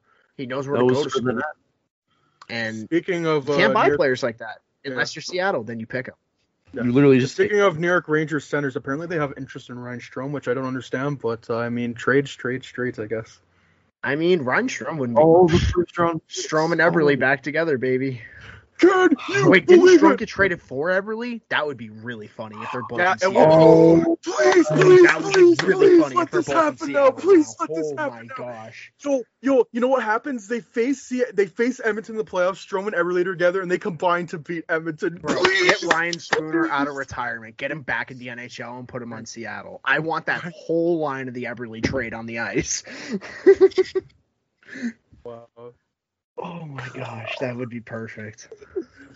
That's incredible. I. That's, that's I didn't even put two and two together until you said Strome had in, or they had interest in Strome from Seattle. Oh my gosh. oh, love that. I love that, honestly. You know, if they were able to get Hall and have the Hall Larsson, Hall Larsson on the same team, that would have been Oh, nice. That would have been that would have been funny too, but it sounds like a Hall's Uh, it's going back to Boston. You might Yeah, we'll get say into shit that. to 24. I guess we can kind of hit on that here. Yeah. So, um, just simply put, sounds like uh, Boston signing up Taylor Hall with was it four years, six mil Oh my each year. God, dude. That's a win for both sides. That's a win for both sides. Taylor Hall's literally going to get 70 points next year in Boston in an 82 game Oh, season. And No, I think seven. No, no, I think he gets at least eighty, dude. That team is nuts. That team is insane. Man, dude, they literally have a core locked up, and I don't even think they're paying a player over seven mil. Oh, I don't think so, no. Just Krejci's off the books now. Uh, that's right. And if, was- if they do resign him, it's going to be less It's than not seven going to be million, seven. whatever it is, Like, yeah. dude, dude, what do I like? I think we all keep bringing it up the last couple months. Like, I just keep tipping my cap to Don Sweeney. This dude is just He's one of he the is best GMs. lighting it Yeah. up the last He always it's finds just a his way team. to- It's just his team, dude. Like he's building good teams. They're just not doing anything. It's it's literally just luck. It's puck luck at this point. Like they made it to Game Seven of the Stanley Cup Final. Yeah, yeah. Yeah, that And North if Brian Stream thing. Marchand wasn't so slow on that change, they might have even won that, won that game. Who knows? Well, That that is- is go for the change man. at all. Wow, he's just a huge game changer, isn't he, Red Marchand? Um, Game Next changer. pick. Let's talk about Pierre Dorion's team. The real game changer. oh boy, Got him centers. yeah, Iowa Senators. They pick from them young goalie Joey Daccord. I kind of laughed at this pick when I was watching the broadcast because they really hyped it up. And they had Mac. Like that was the first Macklemore pick. Oh, that was Macklemore making the. That was the first Macklemore because Macklemore did I think two or three picks, but the first pick was Joey Daccord, and I was like, that's really the pick you're gonna bring him out to. I would have at least done Yanni Gourde, but he was out there for Gourde afterwards, which made it better. I just would have let off with Gourde. Yeah, I guess you could say Seattle went thrift shopping. dude, they literally made that joke on the broadcast. like, Chris Fowler literally made that joke. I can't even make that shit up. but um, I like Joe. I like the pick, Joey Daccord. I think he's 24, right? Yeah. Like, Uh, when I was I mean, listening, we've seen what 25 year old goalies can do. Yeah. Let's just put it that way. I was listening to the Steve Dangle live stream, and apparently he had a really good game against the Leafs this year. So. oh, he had like Here's that. 37 saves or some shit like Oh, that. really? Yeah. Yeah, Dave Haxtell, just like give me that the, shit the stat they showed on the broadcast was he had five games, five out of his nine career starts, he's had over 30 saves. So, Sheesh, all right. And you know it's Ottawa, so you know it's all high danger. So that's pretty impressive at the end of the day. And listen, he'll be the third, so doesn't even Yeah. need to be. He'll probably be the AHL starter. I don't know Exactly. if his waivers exempt or not, but I like think if he's he is, exempt, then 'cause I don't think he played that much. then so. there's your AHL goalie and potential goalie of the future. I, I don't know if the goalie of the future, but like another backup, I guess. He's just an option. Just an option. Yeah. along those lines. I, I just like what they did with that pick and and that. That's like they got a good situation right there. Mm-hmm. Now this next pick, Yeah, I don't know what the hell this pick was, but I hate this pick. Honestly, I This is remember, I've probably barely, I've. I've barely heard of this man. Who is this man? I remember Let's. Carson Twarynski because he scored the first game of like the 2019-2020 season or some shit, or the second game because it wasn't the one the Hawks played him. But like I remember I watched like a first goals video on YouTube and it was like Carson Twarynski and I was like, I swear to God the announcer just said Werenski. Is there another Werenski in the league? And I just didn't know. Oh, And it's like no, I it's know who Carson that is. Oh yeah. Yeah. oh my no. god. I just like I get they want cap space, but dude, Voracek is such a Dude, even Justin Braun, like, somebody I up. don't know, just something that's not him. Dude, Voracek's money in the bank for points. Like that that's just where I'm at. Or JVR's money in the bank for Hell, goals. even It's Shane like was available. literally like I I get it. They want cap space, but like dude, you could have got an actual really nice talent. And I get it. Mm-hmm. They took the approach where it's like, "All right, I see all your cap situations and I say screw off. I'm not going to help you." yeah. but this is one of those cases where they could have helped you, I think. And Yeah. we'll see. We'll see. We'll see. Maybe freaking Calle Järnkroks gets 25 goals next year and I shut my mouth. Who knows? Like, that's literally, that could happen. We just don't know. So, yeah. I, I just don't like the Twarynski pick, in my opinion. They, there, there are at least four other guys I would have taken, including like Robert Hägg. Like, literally. And Robert Hägg isn't even that good, but he's tall and defenseman, so that saying. would have fit their bill. Maybe Twarynski's better defensively, analytically. I just haven't looked. I don't know. I haven't seen anything like of based off the stats or anything because I've literally never heard of him. because the Flyers are so deep at forward that dude barely cracks the lineup. So it's like maybe he's got potential, but at the same time, I it, it would have made sense if Twarynski was on like a team like Chicago, right, where they don't have these very like maybe the, maybe you're not enticed by the cap hit, but I feel like in all of our cases, it's like well. I'll take on seven mil if that means I'm going to get tw- at least 20 goals from a guy. You know what I mean? and a power play specialist in front of the net. Literally, like, or you're going to get one of the best playmakers in the league for the last decade. Like, I don't know. It, we'll, we'll see how it works out. That's all I'm going to say. I'm not going to. Yeah, the funny thing is they're like, oh, we don't want to take uh, long-term contracts or anything, and literally the next pick they pick Brandon Tanev. Brandon Tanev that that shocked me so much, but I I Great get it. pick, but like you said, Term, man, the term. yeah. And they had him there in person too, and that was Oh. one thing that I I kind of like realized later on. Besides Giordano, I think all the guys they had there in person have term. So that makes me think there's going to be a Haydn Fleury extension pretty soon because he was there in person. So you would think they're not going to trade him. Um, they had Oleksiak there. I'm pretty sure they had uh, Tanev there. They all have term. Clearly, they want him as part of the core, and like we said earlier, they are basically building the anti Connor McDavid team. They are building their team to shut down McDavid. and Brandon Tanev is one of the best defensive forwards in hockey. May not, maybe a little bit overpaid, but clearly they have the cap space to afford it. So Yeah, You know that's what? where I would have gone. Zach Aston Reese, who also was kind of in that same boat. I'm pretty sure they play on the same line, but I just feel like if you got Zach Aston Reese, you could have got him. I think he's a bit younger. I don't know, but like you could at the very least got him for less money and less uh, term. Hey, listen, on the bright side, Brandon Tanev is a very nice Barclay Goodrow per- replacement on the Yanni Gourde line. I'm just saying. And then they go get Brent, and then they go get Coleman, and you got a line of Tanev, Gordon, Coleman. Mm. That is a very nice line. I like That is ya a thinking. very nice line. I like you. and that is a line that is going to piss off everyone, everyone, because you know, and like also they, they they talked about it all day. The Tanev brothers are going to face each other at least five times a year, probably. Whoa. Like Forget that they're brothers. I always forget that too. Like, and then you and then you look at them both and like their profiles, and you're like, oh, they look exactly alike. Yeah. Got long hair. Except that one picture of Brandon Tanev where it's like he's looking at a ghost or something. It's like Sam Darnold that one. Uh, I know you guys don't watch football, but there was one game where he played the Patriots a couple years ago in the post game interview. He's like, "I'm seeing ghosts out there." so, your defensive coverage. you know, you know, known known Carolina Panthers player Sam Darnold, which is apparently an NHL team. Ah. yeah. There's that whole joke.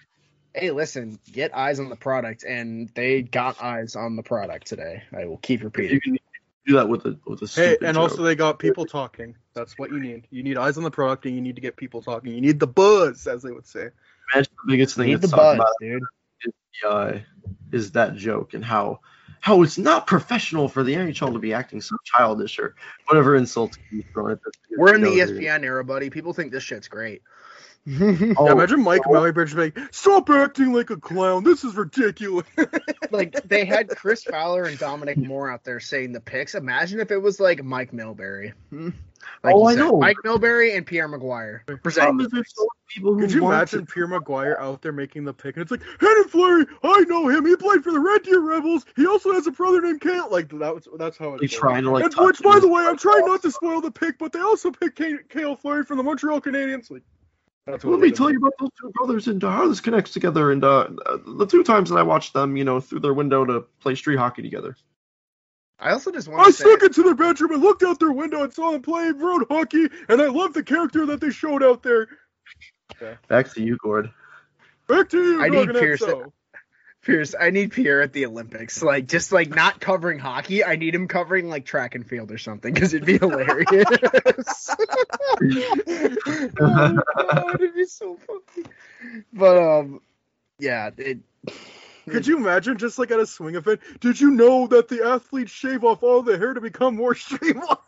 And then Oh. you need like you need a guy who's gonna give responses like John Forslund does when he's on the broadcast. Where it's like, "Yep, okay." Anyways, I was at the barber salon when they were shaving everything off, and they must have lost about ten pounds of hair. That would be Pierre McGuire. I remember there was something that Pierre was talking about, like how look out for this and this and this. He's yelling, yelling. I I vaguely remember that John Forslund just goes, "Well, that's to be seen." Here goes Beauvillier. da, da, da, da, da. now watch this, ready? literally, it's literally that. It's literally songs, that. so many times that something similar to that was said between the two. Of this, this. Okay, fuck. Anyways, back to the game. Now watch Please this stop. drop. Now watch this, ready. Hmm. So I think the next pick is San Jose. And I, I think I already talked about this. I love the pick, Alexander True. Got to get a home. That's for true. Yeah.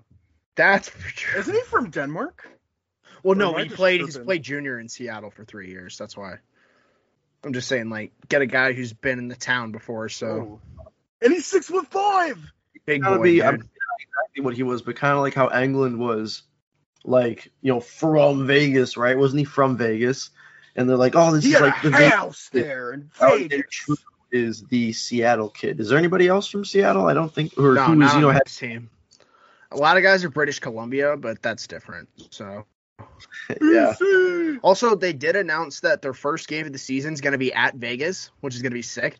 Oh, And their first oh, home I thought game that is could be a against nice Vancouver. rivalry too. I think that could be a Oh. nice rivalry too. Expansion Yeah. team, then the rivalry you want to make. That's sick. Oh yeah, dude. They they they did the schedule right. First home game against Vancouver, first away games Mhm. at Vegas. That's the way you do it. Did they Except I think the full it's- schedule? No, they just announced their first home and away Oh, because I thought that I thought they said that ESPN was going to announce the full schedule tonight. Oh yeah, it's tomorrow at six. It's tomorrow. at Oh, six. oh yeah. I keep they're doing day up every team. man. Yeah, they're doing every team. So Oh, we're in the jungle now. Here we go. Yo, what up? We're in the jungle. That's Yo. so cool. Yo, Call Pierce it- is a step below us. Hate to see it. I That's 'cause I'm accidentally, I accidentally hit together mode and then we're in the fucking jungle. Yo, we gotta put this on YouTube, dude. Dude, dude Yeah, call us oh Guns my N' Roses because we're in the jungle right now. yeah, that's like anyone listening has no idea what just happened. Um, I just hit the uh, together mode on uh, Skype, and I guess that puts us on the green And of course, I'm a step below because oh. Skype is racist and I'm a Canadian and I'm the smallest too. Oh, I can't- Gotta put him one step we go, below, buddy. Get him out of here. Get him the hell out of here, bro. That just shows no my podcast places. performance. Yeah, bro, that just shows my podcast performance. I'm always a step below you guys. I need to step it up. No, Oh no. I love how my hair gets like partial the way cut out, but sometimes it doesn't. Joel has everything going down in his hair. What were you my- doing, Jimmy? That that made this happen. I clicked on grid view, and Is there any other setting? went to go to to like enter full screen, and then I accidentally hit together mode, and then we were in the jungle. Bro, so I don't care. I- We gotta put this on YouTube, dude. oh, 100%. This is, This yeah, is hilarious. Is this the only setting? Wait, wait, wait, wait, wait. It says change scene. Hang on. Oh, here we go. We're We supposed to be change the doing a hockey podcast. I love how we're like, way. no, this is how much we hate the St. Louis Blues, ladies and gentlemen. We don't want to even Oh, yeah. talk about their. We're gonna go No, yeah. focus on. Vince Dunn. Uh, Yo, let's go! I'm right in the middle. Let's go. we're having some, we're having some drinks by the ocean. Oh hell yeah! Cool. Yes. let's no, let's just do the rest of the podcast like this. Yeah, we we just chilling out, Okay. discussing the expansion. Um, you know. Oh Uh, from- I can't take this seriously. Pierce, No, Pierce, you, wanna, you need a booster seat? It seems like you can't make it. I know, dude. I'm I'm small. I'm small AF, bro. I'm just insignificant. Pierce, how does it feel, man? I know. I'm the Dude, shortest guy now. What's going on, man? No. Come on. Now I'm getting bullied for being Canadian and short. This can't happen to me.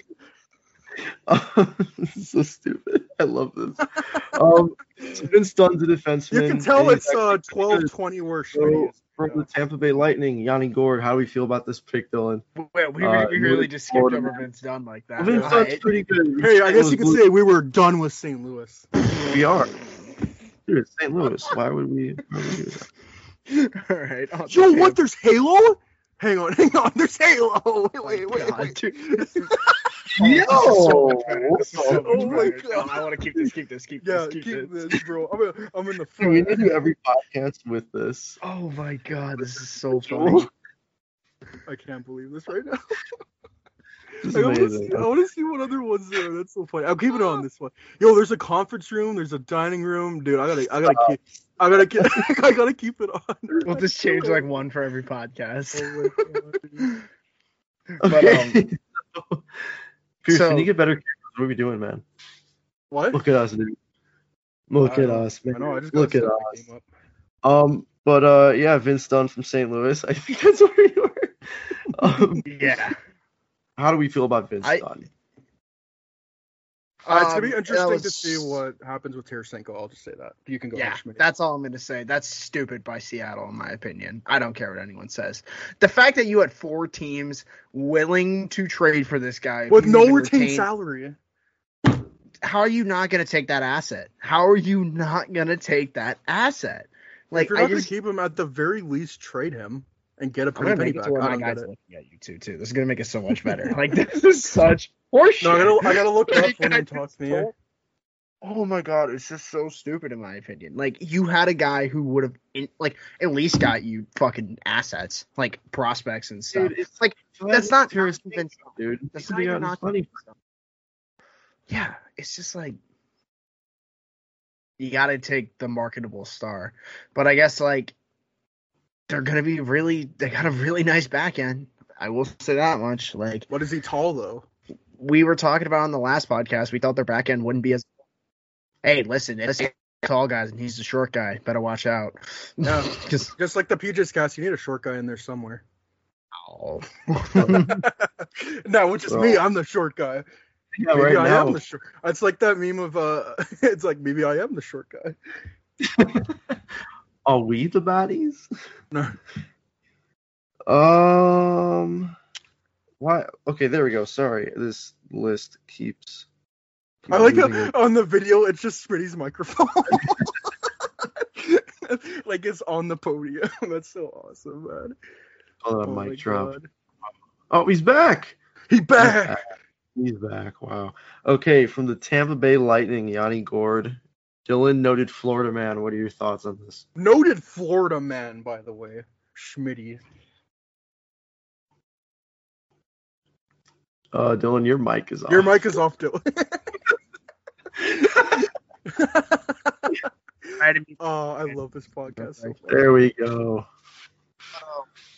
No, so according to hashtag sources, as I was Rumors and saying, rumblings and whispers. Um, apparently Yanni Gourde's getting soldier shoulder surgery. Bro, he's Oh, becoming yeah. a soldier. Good for him, man. Yeah, he's a soldier. Soldier surgery. Hell yeah, yeah. he's gonna get his Purple Heart. But um, Is he the yeah, Winter no, Soldier though? he's getting his shoulder work done, and he won't be ready for the start of the season. Apparently, he won't be ready till at least mid-November, and um, that's interesting to an extent. But I mean, they really just picked up probably the best player of the draft. And that's of- saying that's saying something because Tampa had uh Palat just sitting there, and I think Johnson and Col- and uh Maroon. And I, I was listening to the Steve Dangle podcast when they were doing their picks. Uh, I think Jesse was like, "Imagine just picking Pat Maroon because the guy's won three straight Stanley Cups. Just imagine just bringing him there, being the fun guy, you know." But definitely Yanni Gourde is the best player, and again, that's saying something because Palat is available, and I like how everyone just kind of ignored him. But yeah, speaks to Yanni Gourde. yeah, no. I, oh, sorry. What? Oh, and I was just gonna say, and uh, people were like, "Is he gonna be able to play in the top six? I'm like, dude, he's he's probably gonna be the first line center. Yanni Yeah, Gourde. it- no, it, my favorite argument actually is people are saying, "Oh, well, Yanni Gourde's not going to put those numbers up on the first line." Do people forget this dude had sixty-seven fucking points like two years ago? Mm-hmm. And he plays that was against the when he- hardest competition too. Like, Yes, it's not. and that was when he did play in the top six. They put him down in the third line the last two years. That's why his numbers went down. This is gonna be this is going to be exactly like what happened to JT Miller a couple years ago No, when JT Miller this- got traded to Vancouver and got top line minutes. No, you Just know who this is for me? This is my William Karlsson right here. Yanni no, but we know that Yanni Gourde is good though. Like I'm th- when I'm thinking of William Karlsson, I'm thinking of like okay, A a guy guy who comes out of fourth nowhere. Yeah, like we Okay, know Yanni fair. Gourde is good. I guess I think more in the uh the goal area. I could see him getting 30. I really could. No, He's I got- think he's still gonna put a, a ton of production. But yeah. Okay, awesome. Uh next Anyways, on to. Toronto Maple Leafs. They selected forward Alexander Oh. Kerfoot. My favorite part of this whole draft. Oh my god. Yeah, and okay, then, so- and then Leafs fans losing it that uh, McCann was uh, chosen over Kerfoot. Yeah, Anyways, anybody- noted- Only noted Leafs Leafs dude. fan. Only Leafs fans. Yeah. Anyways, Jimmy, what do you think about that? Kyle, Um, No Leaf fan of the podcast. noted Leafs fan and insider. simple. It's just, it's just terrible asset management. It's Cerebral asset management. They trade away a seventh in Hallander. They because they traded for Jared McCann, of course. The thing is, a lot of Leaf Leafs fans are trying to defend it, saying, "Oh, well, we essentially lost the seventh in Hallander," but you didn't. You traded for McCann, and then you moved him. You took Jared McCann away. You can't make it anything else. You got Jared McCann, and then you left him unprotected. He got picked up. Why would you do that? Yeah, But they got to they got to protect Justin Holl. that. Literally, know. that that shit just boggles my mind. Like, you really think No. Seattle's gonna No. take Justin Holl? Like, Do you Yeah, Hey, need Justin tall Hall and he's a like that? defenseman. Who knows? So, but They like, honestly, Justin Holl's not even like that good. He's not. they literally could have won seven and three with this McCann trade, and they would have been so much better off. But they didn't because Kyle Dubas likes his guys. how and about like that's the way Kyle Dubas? Am I right, guys? And also, like, I get the part of the conversation where it's like, oh, well, if you're overreacting to this McCann trade, well, if that's what makes or breaks your team, your team's in bigger problems than that. And it's like, yeah, that's true to an extent. But if you were that afraid of, like, because this just comes down to me as uh, Kyle Dubas being like, okay, we're afraid we're going to lose Kerfoot, and we want to keep one of them. So you get this guy, one of them's going to get picked. You're either keep the guy you had before, can trade him off later for assets, or you get to keep this new piece. But mm-hmm. like Jimmy said, it's just terrible asset management. Like you didn't even get a game with this dude on the roster. And Pearson, I talked about on the last show. I thought this would be a dude that would be perfect on the John Tavares line. Like Tavares, Nylander, and McCann. Come on. That line just oozes offense. And McCann's going to be a guy who literally will play on the top line in Vegas and produce. He is going to be that guy. He Is- proved is it in he- Pittsburgh this year. He is center. Yeah, he's Yeah, he can center. play center or wing. He could be their first line center for all we He know. might be the first or yeah. second line center. Yeah, he has to be. Bro, Certainly put him top six Eberle. He'll player. pop Yeah. points. I promise you. Like, I love this pick for Seattle, but for, from Toronto standpoint, what the? I Oh, love when man. Jimmy got off. Perfect. oh my god, I love this so much. This is a great show. This is a great show. You can tell we're doing this. Jimmy late had to go at get his night. heads. Jimmy had to go get his helmet for our spaceship. oh my god. Anyway, I can't, Yes. man. I can't. Um. Vancouver. Yeah, the the it's funny because like right after uh Ron Francis picked uh Jared McCann, he was like, "Uh, you know what? I played for Sue, uh the Soo Greyhounds as well, so it was nice picking him, and it's just so funny because Kyle Dubas is like he loves the Soo guys. I don't know, I just found that funny. Oh, also the broadcast called a shout out on the Leafs losing three one like immediately. Ooh. They were like, "Up next is Toronto, who around a month and a half ago lost a three one series lead to the Montreal. Canadiens." Almost I was just like, "All right, ESPN already knows what's up. Just keep dunking on the Leafs constantly." hell yeah, 'cause they that's what I like to see. I like ESPN already. I was talking about this. Yeah, the the fact that ESPN like ESPN needs to be able to have fun, and to be able to poke fun at both the fan or at the fans, the players, the teams, everything. Be able to joke about anything, have a sense of humor. That's going to be hard for a lot of uh, diehard hockey fans, but like if you can, Yeah, like me, I can never laugh about anything. Everything must be serious in hockey. Exactly, yeah, dude. Because it's so because it's so serious to uh, you know, knock a puck around with a stick for sixty minutes over and over again. That's manliness, right? So, yeah. Um, but uh, seriously, it it it's so nice seeing hockey back on ESPN, man. It's so nice. It just felt like a different environment. I didn't feel like I was forced to watch this. Like the interviews actually had interesting questions and weren't just like, uh, how do you feel about hockey? And uh, you know, do you want to win? Yeah, I want to win. Uh, what do you gotta do? Work hard. Like Gotta get pucks in deep, uh, play the full 60 minutes, and uh, yeah. I, I, you know, obviously I'm exaggerating, you know, to make a point, but seriously, go back to any interview on EM NBC. They're not interesting fucking interviews. It's just, it just keeps the air going. I'm sorry. It's so, it, it was It's filler. filler. That's the word I'm looking for. It's just fucking boring. It just took up time. But I actually was like, Yo, Schmidt Watching. his seat. I was actually interested tonight. So that was, And uh, I thought. For anyone calling this cringe or bad, okay, fine. But would you rather watch Mike Milbury make the picks and give his thoughts on this, or this? I can tell you what I would take a hundred times over a hundred over the other. Literally, that's Mike last time Milbury, we of got course. this in the middle of the NHL awards. You cannot tell me this is at least not a step up. Like this is a step up. so much better. This shows how miserable this community is. Like Jesus, and that's coming from someone who's pretty miserable as it is in terms of hockey. Like, dude, lighten up, Francis. At the end of the day, like that's what it comes down to. Oh my God. So we have a list. I think we're doing right. Reading We off are? players. I think we're doing that. Yeah, at some point. I Uh, thought we were There's two our left. I mean, we already talked about this. I thought we were we on our talked about journey. Vitek Vanecek. Oh no, Or Cole no, we, we didn't talk about The Cole one- Lynn. We didn't talk about Yeah, Cole I Lynn. you want to like No, touch guys, on I that? thought we Yeah. were on our journey to save Master Chief, but that's just me. Oh yeah. I So we're in the tail room. That's that's good. we gotta get priorities right, Jimmy. Come on. Yeah, cool. you're right. But uh, What is this? A Cole- hockey podcast? No, we're trying to. Fantasy Draft podcast. That's a good point. That's a good point. Who's Fantasy Draft podcast? All right. Anyway. Oh continue. no, no, not just Kole Lind actually. Uh, Mason Appleton's another guy we haven't talked about. The last two we're going to talk about here because Vitek Vanecek, we mentioned him earlier. Um, by the way, who probably will fill in as the one B for Driedger. We would 100%. think. Yeah, I, I personally think uh, Vanecek's the goalie of the future, though. Definitely going He forward. definitely has more upside. oh, for Yeah, sure, dude.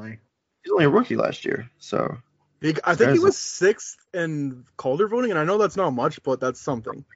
that's I, don't- I don't know, Especially man, when you a- look at all the good prospects this year. for a goalie, man. For a goalie, though. Yeah, for a that's goalie, true. pretty nice, you know. Um, but uh, Kole Lind from Vancouver, Pierce, you know about him, I believe. Uh, what are your thoughts on this pick? Um, so Kole Lind, I chose him as well. Um, he got some chances in Vancouver, but I don't understand why they protected him over someone like uh, Tanner Pearson. But uh, you, you know, it's Vancouver, it's Jim Benning, all that stuff. But uh, just a year removed from having a 44 points in 61 AHL games. Uh, this year he had eight points in eight AHL games, including five goals. Uh, he only had a brief cup of coffee with uh, Vancouver Canucks, only seven games, no points, but also it's Vancouver. I think. I don't know if he's going to crack the main lineup in Seattle, but he's definitely someone who could play probably your first line in the AHL and uh, eventually be an injury call up, or hell, he might even make the, the team out of camp. But good thing to take a bet on his upside. He doesn't turn 23 till October. I think that's a great pick. Yeah, All right. and it's a, it's another player who hasn't gotten a chance. Like honestly, he literally has not gotten a chance, which Yeah. surprises me on a Vancouver team which has been so piss poor in the bottom six. So Hey, well, Tanner Pearson, man, he's won that cup. yeah, and maybe that says something about Lind. Maybe that says something about Benning and their and uh I freaking whatever the coach. Travis Green system. yeah, I'd agree with the latter. But um, I hope for the best for Kole Lind. So yeah, All right, the last pick from the Winnipeg Jets, Mason Appleton, which is Love it. actually a pretty solid pick. Yeah, I picked DeMelo, but like it was also another pick where if you gone Appleton, that's more than fine with me. I love the Appleton pick just because of the way Winnipeg went with this draft because they didn't they really addressed their defenseman position a lot more than Pierce and I both predicted they would, especially with signing guys like Larsson and Oleksiak. That really changes the way that defense defensive group was going to be built because I thought we both thought DeMello would be probably one of the easiest pieces to contribute to that top four, but it's clear they're going to have a pretty good top four. So I like the pick of Appleton. That's a great guy who could be a middle six center on this team night one. And he proved it this year on a very good Winnipeg or not a great Winnipeg team, but a great Winnipeg forward core that he could produce at over half a point. Dare you say? Um but yeah, I, I love this pick, honestly. Hey, Like, this is a guy 6'3". He's tall. He's somewhat tall. building building the mountain range, baby. Um, I I I I, I just don't see how this pick could be a bad thing at the end of the day. And even if he doesn't work out, that's a tradable asset at the end of the day, like we always say. And that's the reoccurring theme with this team, like I brought up earlier. All these guys are under 30. All these guys, most of these guys are under like 27. Like they all are just Yeah, he's 25. waiting for waiting for that opportunity. So 25 excited. points in 56 games. That's you could do a lot worse than that again. hmm And you know what? I think we're at the end of the list. You know what was the biggest uh, pickup by Seattle? Puckin hostile. Oh, dude, I saw that shit. Be gone, miserable. Like, I hope they hear this. Hold on, I'm gonna be real clear with this one. At Puckin Hostile, suck my left nut, you miserable piece of shit. Get away from my fan base. I will not repeat myself. That dude brings so much negativity to this fan base, and I thought I was the beacon. Yeah, I was just gonna say this is coming from Schmitty, man. Like, and I am the beacon of negativity. Being realistic It makes me look like being an effing saint. Get That's out true. of my fan base forever. I'm sick of you. I can't wait for you to go spoil the Kraken's fan base. You miserable piece of shit. Here, I'm, I'm small. No. Oh no. Oh, I hope they call me out too. I hope they're little fucking little like minions of fucking Hey, the Jack, same person. come at me. This is you a say it. posse. It's a posse of assholes. All right. Anyways, You might even call them waste poss holes. That, that, that's not even funny, man. That's not even funny. What are you doing? I tried, man? man. I tried. I could. I tried. Anyways, um, yeah, that took us an hour and a half to go through.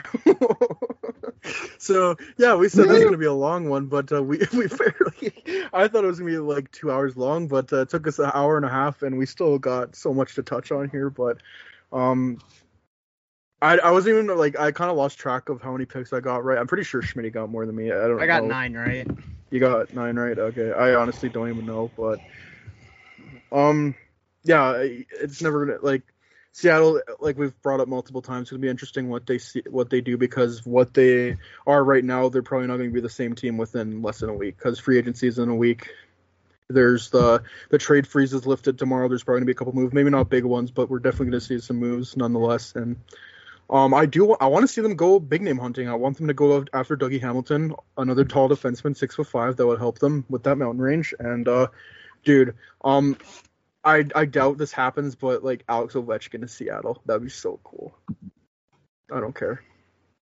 It will. It won't happen. But It, yeah. I, I'm very curious to see who is the free agent they pick up because they're gonna pick up one. Like that's yeah, just, Landeskog like could well be another name as well if he doesn't resign with Colorado. I the name that I keep circling back to is I think the no. Like maybe they aren't talking to him yet, but in terms of just the way they're building this team, you would think they would want a defensive center like Again, you're saying you're saying like the anti McDavid put stick to no to McDavid. hundred percent, dude, hundred percent. That's And that's what my apparently- And apparently they were in discussions with Landeskog as well. Like with Colorado, obviously they went with Donskoi or whatever. But uh um yeah, they can they they can definitely be they arguably could be the biggest player in free agency just because of all the cap space they have and flexibility for the most I'll part. be right back real quick. Hold on. Alrighty, so yeah, it's an hour and a half of this. That's so funny. Um, but yeah, I want to I want to get into the Blackhawks end of things because, um, yeah, best case scenario they didn't get like one of their guys like Zadorov or Gaudette or even de Haan picked up like they got an obscure AHL or pretty much in John Quenneville. That's a good thing from an asset standpoint, but then now what do you do with those assets? Because apparently they were trying to shop Zadorov around. But uh, are you going to try to trade him again? Are you going to try to trade him at the draft? Because you look at what uh, Ryan Graves got. You got a, I think, a late second round pick in this draft. You got a guy who could potentially crack the NHL lineup. I don't know much about Maltsev, but um, if you're looking at that kind of a framework for trade, I would definitely try to move Nikita Zadorov. And there must have been like some some like they really must have soured on him because obviously they were really high on him, trading Brandon Saad for him. Um, and then like putting him on the top pair with Bogues, but then over the like the re- the rest of the year, he was just like kind of he was That scratched a couple times, I think. year, He really Sorry? just last quarter of the year, Yeah, it, it it was like any bit of hope they had for him went out the window. yeah, you can definitely tell they soured on him a bit, and then obviously you heard they were trying to trade him, they exposed him. I just They tried to trade him at the deadline. I'm pretty sure. yeah, Yeah, and I remember? just I don't I just don't see like as much as I'm pessimistic about the Blackhawks, I just don't see at least from all the news like about Zadorov, I don't see him having a future here.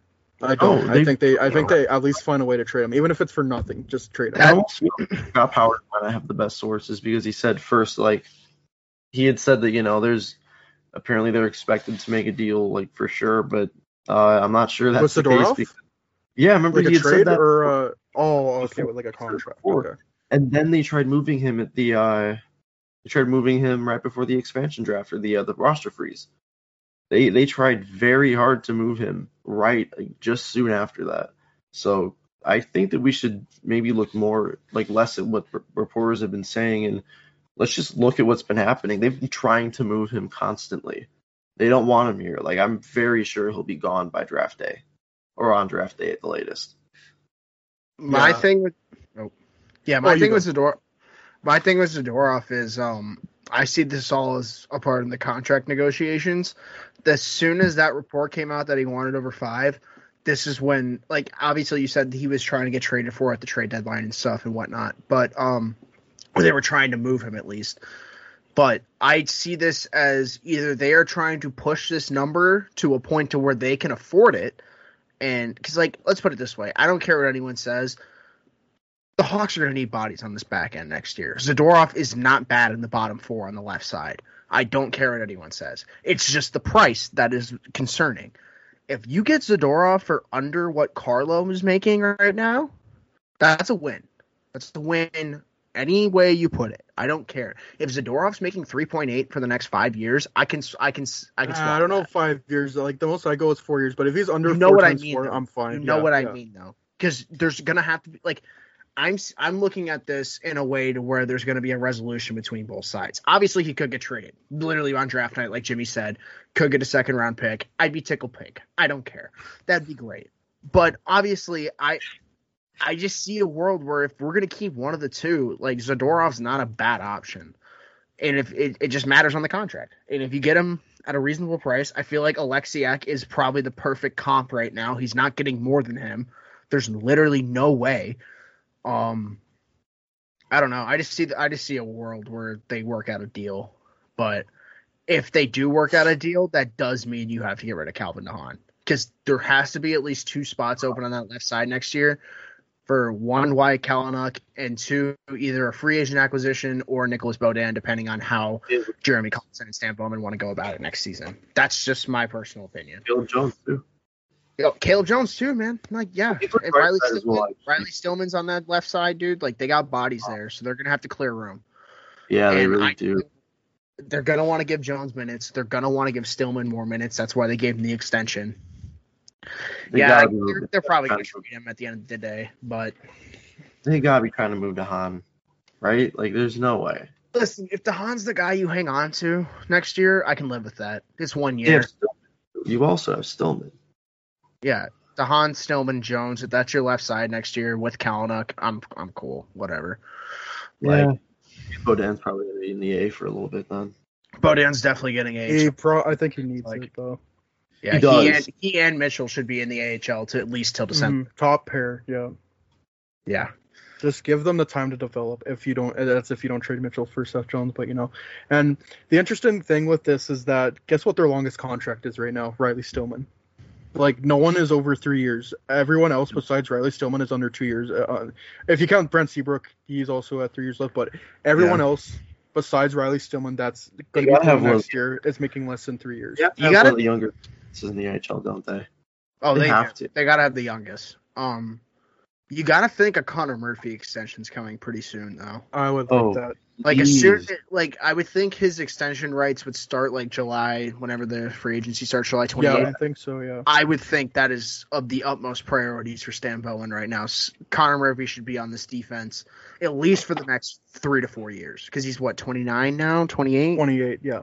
Yeah, if you can lock him up till max thirty three, that's what you want. Yeah, and One you're the talking.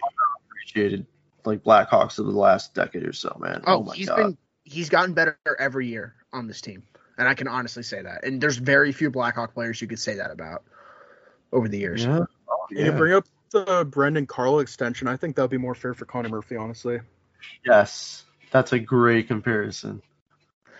I, I would agree, but if I'm Connor Murphy, I'm looking at that and I'm like, you're paying me five minimum. I'm So- I'm okay with five too. Like just kind of. No, that oh, same I'm, I'm serious. Like a 5.5 times four is what I'm thinking right now. I like think, I think too, Connor Murphy is worth six to like six mil, honestly. If they six get is him the highest. Yeah, but if you're gonna pay any It- it all defenseman, pay Murphy, term. If it's six times six, fuck off. No, Connor Murphy can walk. But No, you If it's a no, times he's- four, his it's body's gonna be gone by then. His body's gonna be gone by the time he's done with the six year contract. Yeah. I don't say yes to a six year anything with Connor Murphy with the way he plays. You know, like Nicholas Chalmerson and such. I'll love him Um, for the next four, though. I'll tell you that much.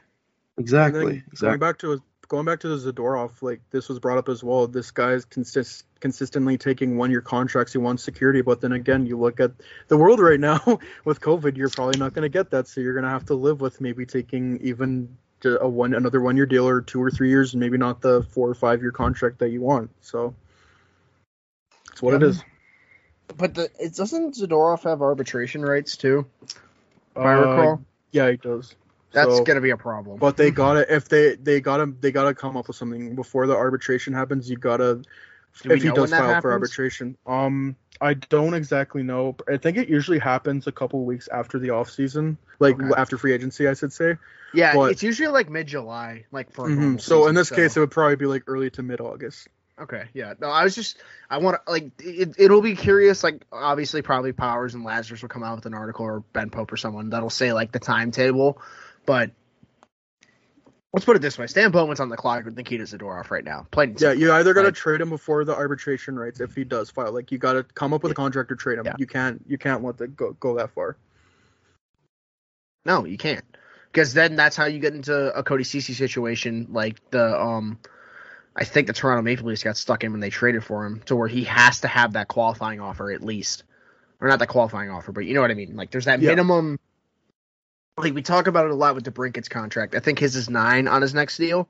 There's gonna have to be that minimum if he goes to arbitration. So, but DeBrincat at this point, if, the, if he signs for like nine, yeah, if he keeps seven- going, yeah, dude, They- like he's worth that right now. But anyways, um, you bring up uh, you bring up uh, Scott Powers and uh, Ben Pope. I believe we have we're gonna have both of them on sometime uh, in the early week of August. It's obviously it's That's a busy time right now, but uh, this is going to be an interesting offseason for the Blackhawks, so we'll probably know what's what they've done by then, and we'll have their voices on. And also another thing, Ian Mendes, uh, we he might we might actually get him on sometime next week, so we might even have him on to discuss free agency. But uh, That be again, awesome. yeah, definitely. But I don't know the exact dates for all these, but I do know that they will be coming on. Anyways, um, yeah. Uh, Nikita Zadorov definitely has to be the most interesting like piece for the Blackhawks this offseason just because you don't know what they're gonna do what you don't know what the Blackhawks are gonna do with them. Like again, you look at what they've been doing lately, you think they would trade him, but also they traded Brandon Saad for him, so you want to think at least they would try to get like sign him to a contract. I don't know. This is gonna be interesting to watch. Honestly, I think it's more interesting than Seth Jones because I feel like that's gonna happen. Whereas like with Nikita Zadorov, you don't know what's gonna happen. One thing that I think could be interesting is um I wonder if the Hawks go for anyone from Seattle tomorrow. Um there's a couple names on there where if they're willing to move them, I mean in a Blackhawk sweater they would look wonderful. Let's just put it that way. And like who? I mean, I'm looking at a couple right now. Like I know analytically it doesn't speak, but like if you can get a Haydn Fleury, which they probably won't do, but No. like you get like I'm trying to think of like people in the division that you wouldn't have been able to get a hold of before. So like let's say Carson Soucy's on the board. I wouldn't uh. mind Carson Soucy on the left side if the price is right. That's like there there's gonna be players that are available that weren't available to the Blackhawks before. And I'm just wondering if they maybe cash in on one of those. I don't know which one that would be. Obviously, you would like it to be a, a guy who's going to be an impact player. Obviously, who wouldn't? But I mean, maybe it's a guy you take a chance on. I don't know, but I, I there's a couple like there's at least a couple defensemen I'd take a swing on. Let's just put it that way.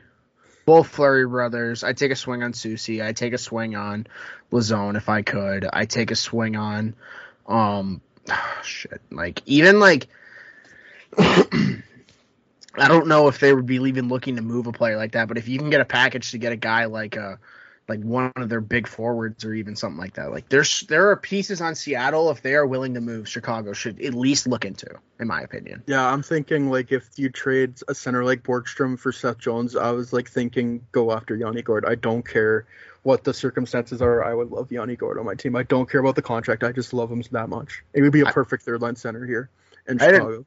I had a dream a couple nights ago, and basically it's a nightmare. We traded for Seth Jones for Kirby Dach, and then we ended up Oh trading back for Nick Schmaltz.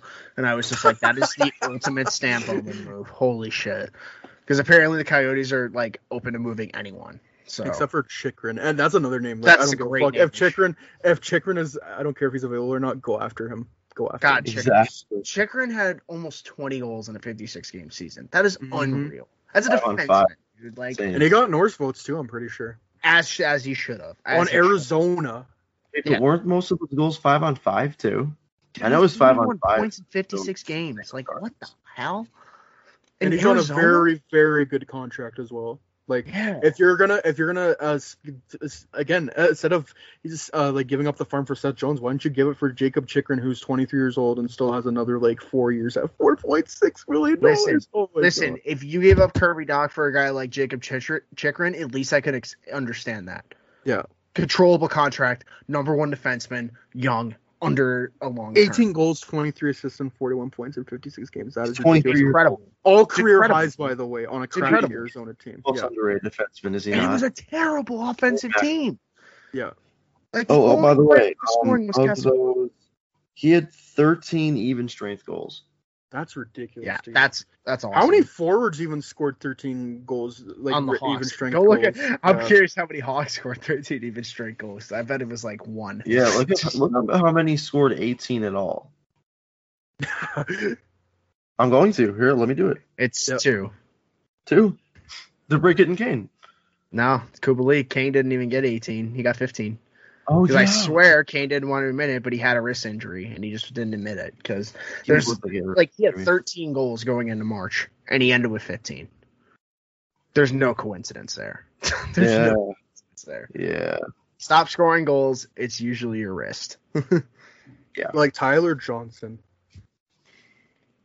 Uh, who, by the way, I really thought was going to be. Uh, I thought would be. Uh, Or a part Bobby Ryan. Sorry?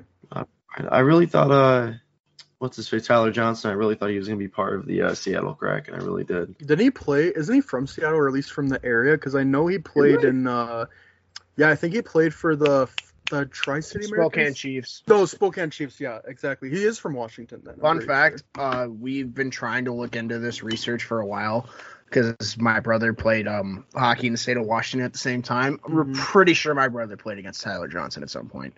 He would have been he would have been in like two draft classes above him, but knowing Tyler Johnson's skill, he probably was playing it. Yeah, from him at. Spokane, Washington. Yeah, Wow. and then he was two years under TJ Oshie, so TJ Oshie was in the Washington area too. Oh yeah. I wish TJ Oshie could have been picked by them. That would have been so awesome. He would have been their captain, probably. Oh, and he would have been there too, like day Yeah. one. Yeah. Oh gosh, screw you, Washington. damn you, Washington. Should have left him unprotected for Brendan Dillon. Give Nah. Oh, us Or, max. Did they protect? Wait, did they protect Dillon or not? No, they didn't. Oh, they didn't. Oh my god, that would be. Didn't they protect TVR? Pretty sure That's they who they protected over him. That's I so- was. that's so I, I, I thought they would have protected Jensen, but I guess not. Mm, Um, yeah. I thought that was interesting. Yep, this uh, whole off season has been pretty interesting so far. Um, It hasn't been um boring to say the least. no, it's uh, it's def- it's definitely been interesting. That's for true. Um, it's, it's got a little bit of everything. It's got a little bit of just stuff that makes sense. It's got a little bit of stuff that excites you. It's got a little bit of stuff that gives the face that Jimmy's giving me right now, which is what the fuck are you talking about? which there are. oh, have you lost like your that. mind? That is just me uh, around midnight. Are we around midnight? My phone is dead. You're around midnight. I'm around. Uh, it's Yeah, yeah. 10:55 where I am, so you're Yeah, uh, 11. at uh, uh, 11:55, and Schmitty's almost Yeah. at 1 a.m. I'm a night owl, so don't feel bad, guys. Trust me. Almost there. No, with my crazy ass life so far, this is the most lively I've felt in like I'm- like a week, probably at least. I'm happy to hear that, man. Honestly. But enough about me. Um, I don't know. Do you guys have anything else, or do you want to get into the draft here? Because I have a lot to go through with the draft. I don't think I have anything else to say about the expansion draft. Just excited to see what goes down tomorrow. No, definitely. Uh, I don't. Yeah. It'll be interesting to see if the, the those side or it's not side deals, but like the deals are of any significance. And I wonder if the Blackhawks are involved with any of them. They're gonna get Carson Twarynski because just because I was talking so much shit about him. Oh yeah. All right. Um, before we get into draft talk, um, so the Blackhawks did hire uh, three new uh, people. So Karilyn Pilch, who was the uh, the GM of the Boston Pride, who, funny enough, we got to talk to uh, Samantha Davis yesterday, who's also of the Boston Pride. Go check that out. Um, Great listen. yeah, uh, Brigette Lacquette, who is of First Nations descent, I'm pretty sure. Um, she was on the 2018 Olympic team for Team Canada. Um, and then Kelsey Koelzer, who was the first uh, black head coach, black women head coach in NCAA history. She's now working with the Blackhawks. So it's incredible to see these names working for them. But I hate to bring it to this, but obviously it's amazing the Blackhawks did this. But at the same time, with everything that's going on with that organization, you gotta address it. I'm not gonna say any more, but It's a really bittersweet thing, isn't it? You know? Yeah. Literally anything the Blackhawks do for the next couple months will be bittersweet. We just have to accept that. Mhm. Yeah, yeah, that's true. Doesn't matter what they do, that's good. It's just gonna have that tainted little asterisk. Yeah, exactly. Everything is tainted. Everything is asterisk. Exactly. Yeah. Yeah, Pierce. I think I said to you And you how. know what? We should just I- sorry, Jimmy, I didn't mean to cut you off. We should at least say this. We should not let that take away from what's being what's happened right here because this, this is a fantastic opportunities for who who has been Incredible. Hired. Like, yeah. The hats Yeah. off to them. I'm so happy for them. It's just just comes down to the bald headed fuck in the front office. Hey, the way I look at Gonna spoke. I, I, uh, I was, I, I think I've Bald Here's this fuck that. I just look at this as uh, Bowman's just setting the table for the next GM. He's just doing them favors in advance. Like that. That's all. I, I mean, like, wish. I think he's gone. I think he's gone. It's my hope. I guess I should say. Not really. I don't know or think that he'll be on. Quite honestly, I'm I'm worried he won't be, but I'm hoping he is. Right, as we all are. Um. So I don't know, man. Like I can't do anything about it. Unfortunately, none of us No. can. We just hope that, yeah, just cheer for whatever teams on the ice. But I, like I, I've said, don't don't buy anything from them. personally, I'm not going to watch their games on TV. I'm going to try not to because I don't like. I just don't want to give anything towards this Yeah, me organization. too. right? I'm on the same boat as you. Yeah. So I don't know. I don't man. care what anyone else says. Like, I will cheer for the players forever. I'll cheer for whoever they draft this year. I'm going to be cheering for them, but uh, fuck everyone in that front office. I don't care. Yeah, very, very bittersweet thing there. But, But uh, again, like, I don't like. Congratulations to those women. They deserve it. no, that part of it's great. Yeah, that obviously it's it's. Yeah, I'm not giving credit to them, but more just happy that it happened. Like you both said, it, it's it really is fucking great. Um, especially to see not just a woman, but a woman of color, more than one, I believe. Right? Like that's that's pretty fucking big for the NHL. How many Yeah. black women are a part of the NHL right now besides her? I would not be surprised. All I could think of was Blake Bolden, but I I think she's working Oh. with ESPN now. Okay, well, shit. And by the way, keep supporting Black Girl Hockey Club, all that stuff. Oh, yeah, support any any organization that like or charity or whatever that uh, supports minorities in our game or like just any of that. At least check them out, is why I'd say. And great, great fucking stuff they're doing there. yeah, and we kind of briefly brought this up on uh, the last podcast when we were interviewing Samantha Davis, but we were again we are talking more about inclusion in hockey, and obviously the Luke Prokop news was just um I, again, I think we briefly brought it up, but all I can say is it was a rough day that day. But uh, just seeing that put the hugest smile on my face, and I think the best part about it is that not only did he come out, but everyone, from the most part, like from what I saw, everyone just supported him. Uh, David Poile, I mean, say whatever you want about him, but the fact he said that they got your back, you see, you see NHL players from from different NHL teams saying that like they they support him, and just pretty much every fan saying that they support him. It's just incredible. It, Yeah. It's. Oh, sorry, Jimmy. Go ahead. Oh, thanks, man. I, all I was gonna say is, um, really is that the, I thought the biggest thing of the day was uh, with yeah, Sara Civian um, po- uh, pointed out on Twitter, um, and you mentioned him, Pierce, uh, David Poile. Um, I want to get the quote, or I, I can't actually get the quote. My phone's uh, I forgot his dead at the moment, but I remember him. I, it was David Poile um, had said something along the lines of. Uh, or whatever he said, he he didn't focus on saying what a lot of players do, and that's, oh yeah, whatever, it's fine, it doesn't bother us. It, he pointed out the fact that this is genuinely brave what this guy's doing. Like there's, it's the same idea as when people say, oh well, I don't see the color. Well, if you don't see what's there, you're not seeing the Part of the fucking picture. problem. exactly. Like the entire reason to look at it is because this person is different in certain ways and is treated differently because of that um, just because they're yeah, you know, literally born a different way, like simple shit.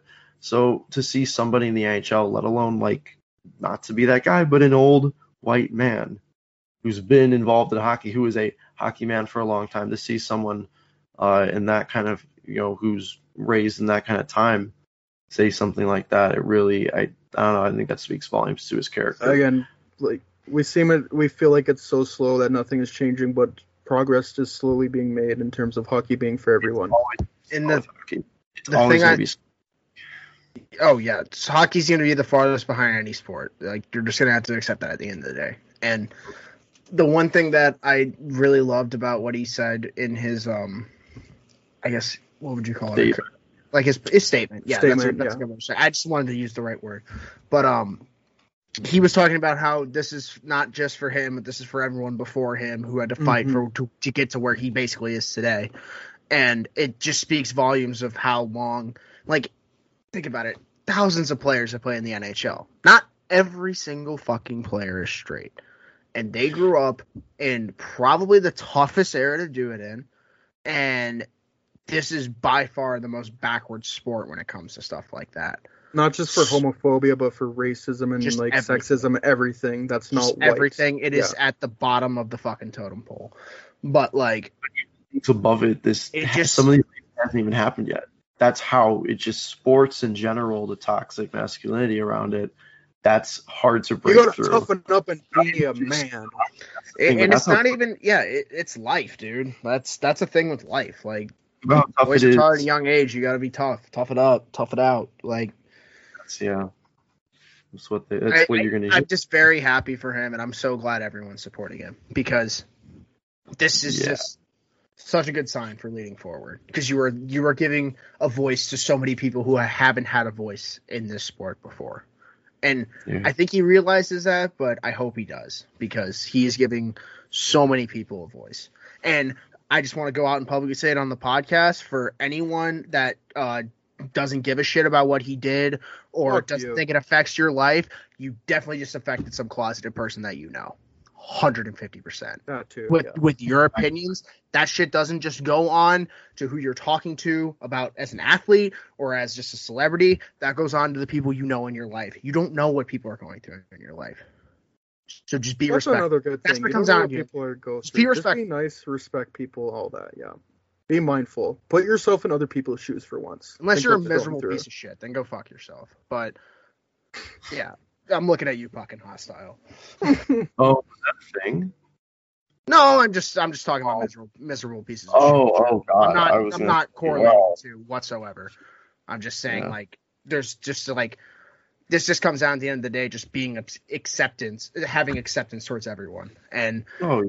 this sport's been trying to push at it for a year, or trying to push at it for years. And hockey is for everyone. And I think they're finally coming around to it, and it makes I me happy. were. I think that there just weren't enough people in the NHL that um spoke up about their opinions on it. Like there definitely are people, like you said, who there are definitely people who are pushing it. It's just that it was there weren't enough people pushing it. I think is the uh, the issue. There's always going to be, like you said, people who are closeted. There, there's always going to be people who, even if they aren't like you know support gay rights and such, and will advocate for it. And I think that especially with the addition of ESPN, um, I think you've got a more mainstream audience. I don't think, and this might sound a little cynical, but I think ESPN is probably going to push that, like get that out there, you know, get that word out there and really spread, you know, the hockey. I'm very is sure for Emily Kaplan already did an interview with Luke Prokop, so we've seen Yeah, guys like- like, Pierre LeBrun do interviews. Like he's not Friend of the just putting out that statement. Like we, we see journalists also going out there and interviewing, which is awesome. Like spreading the word. We need that. for it's a bigger stage for this news and again like mainstream audience you're you know again a little cynical you're gonna you know like these kind of things will be you know made into media you know articles and such like this will be this is going to be used you know for views unfortunately these kinds of things but uh like you know we talk about with actors in movies you know yeah there obviously there are agendas pushed um more or things pushed more for the sake of money but you just gotta take what you can out of it you know what I I am amazed. I am amazed that this finally happened. I never thought this day would actually be here. I'm I still like, honestly, yeah, can't it's real. Um, just I, uh, enjoy it. Just enjoy it. Yeah, there's probably going to be. Sure, unfortunately, he's probably going to be monetized in ways that he shouldn't be for that reason. Unfortunately, it's probably going to happen.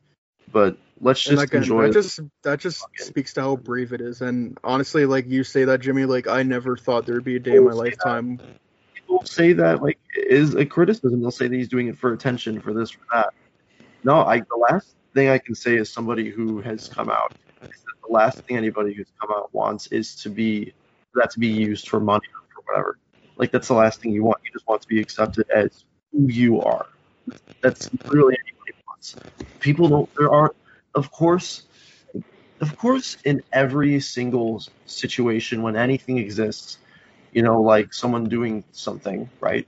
There will be different reasons people do it. There are going to be percentage of people, or a, or a percentage of a percentage of people who do this this shit for attention. There's always those people. There's the Kardashians who, you know, like I wouldn't say, you know, Caitlyn Jenner that was done for attention, but there's an example Shore. there are people who just do anything for attention and somebody will use you know something like that for attention but that's such a small small sample like that does not happen very often this is just a man who an NHL player if you're willing to come out as an NHL player like that's because you fucking are like you are gay I'm sorry if you can come out in the NHL you're very gay I'm just saying like and the there's most no homophobic sports league probably Dude. in the world. Oh my god, it was tough for me. I still haven't done it really widely publicly outside of Twitter, which not many people know me on.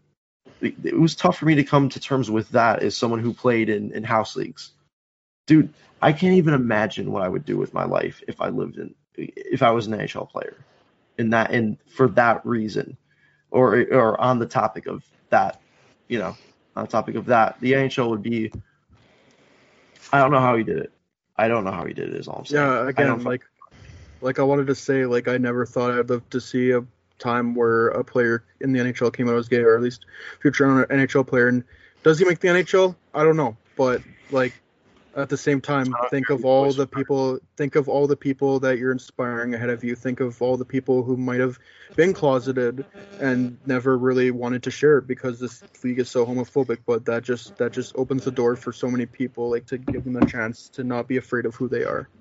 Yeah, hopefully Yeah. we see a rock player at some point. Like I said, it's just the beginning, and it gives a voice to so many people who didn't have a voice before, and that's what it comes down to at the end of the day. Yeah. It's a great thing.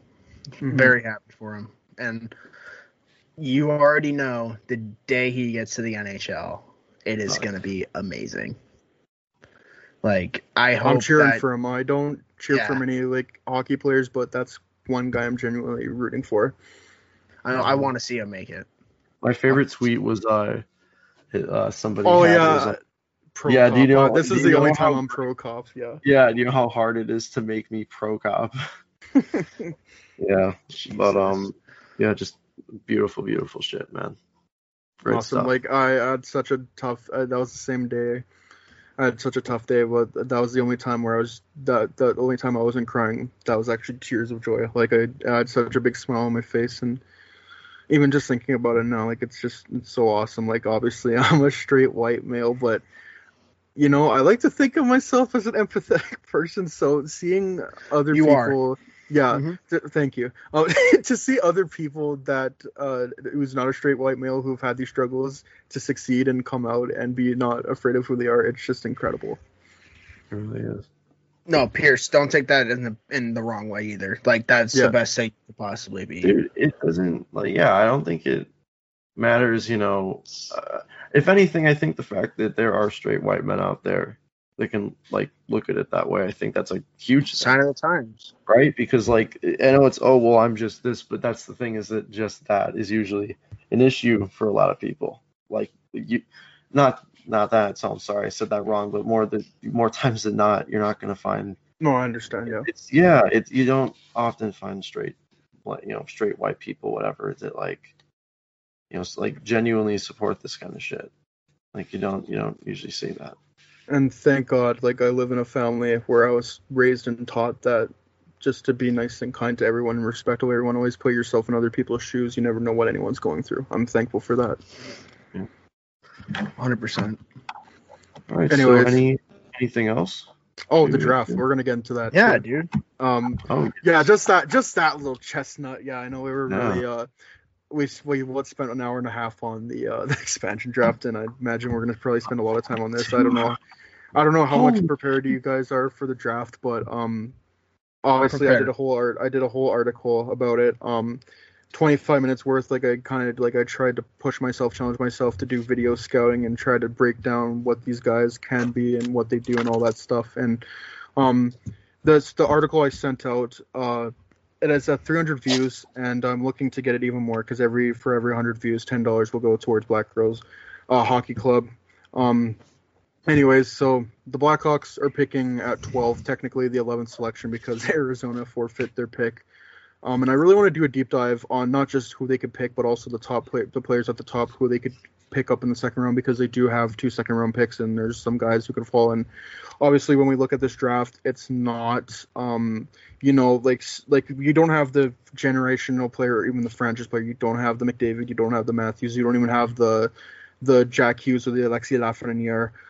But uh, you do still have guys who could probably be solid top of the line uh, contributors. Um, so I'm just gonna go through my rankings. Uh, I'll probably go through my top 15 just to kind of give everyone who hasn't uh, paid attention to the draft uh, kind of some insight who who can go in the I guess the first half of the first round and also who the Blackhawks could potentially pick. So I'm also gonna give a reason why um, I put them this way.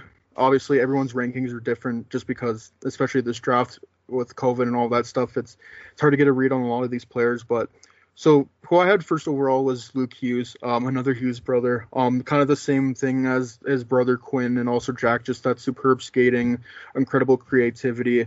Um, obviously, uh, like there's a lot to be left desired. Um, defensively, like he gives up on a lot of plays. Like there'll be times where he kind of just plants his foot in out, out the blue line, and doesn't really rush back and try to catch back or like catch back or anything. I do think that could be easily fixed, which is why I have a number one overall. But the biggest thing to me is is his birthday. He's only six days away from being eligible for next year's draft. So essentially, I look at it in the way as him being a 2022 draft pick. He's going to take at least a couple years at the University of Michigan. But I, when I look at the tool set of him being an incredible skater, great creativity with the puck.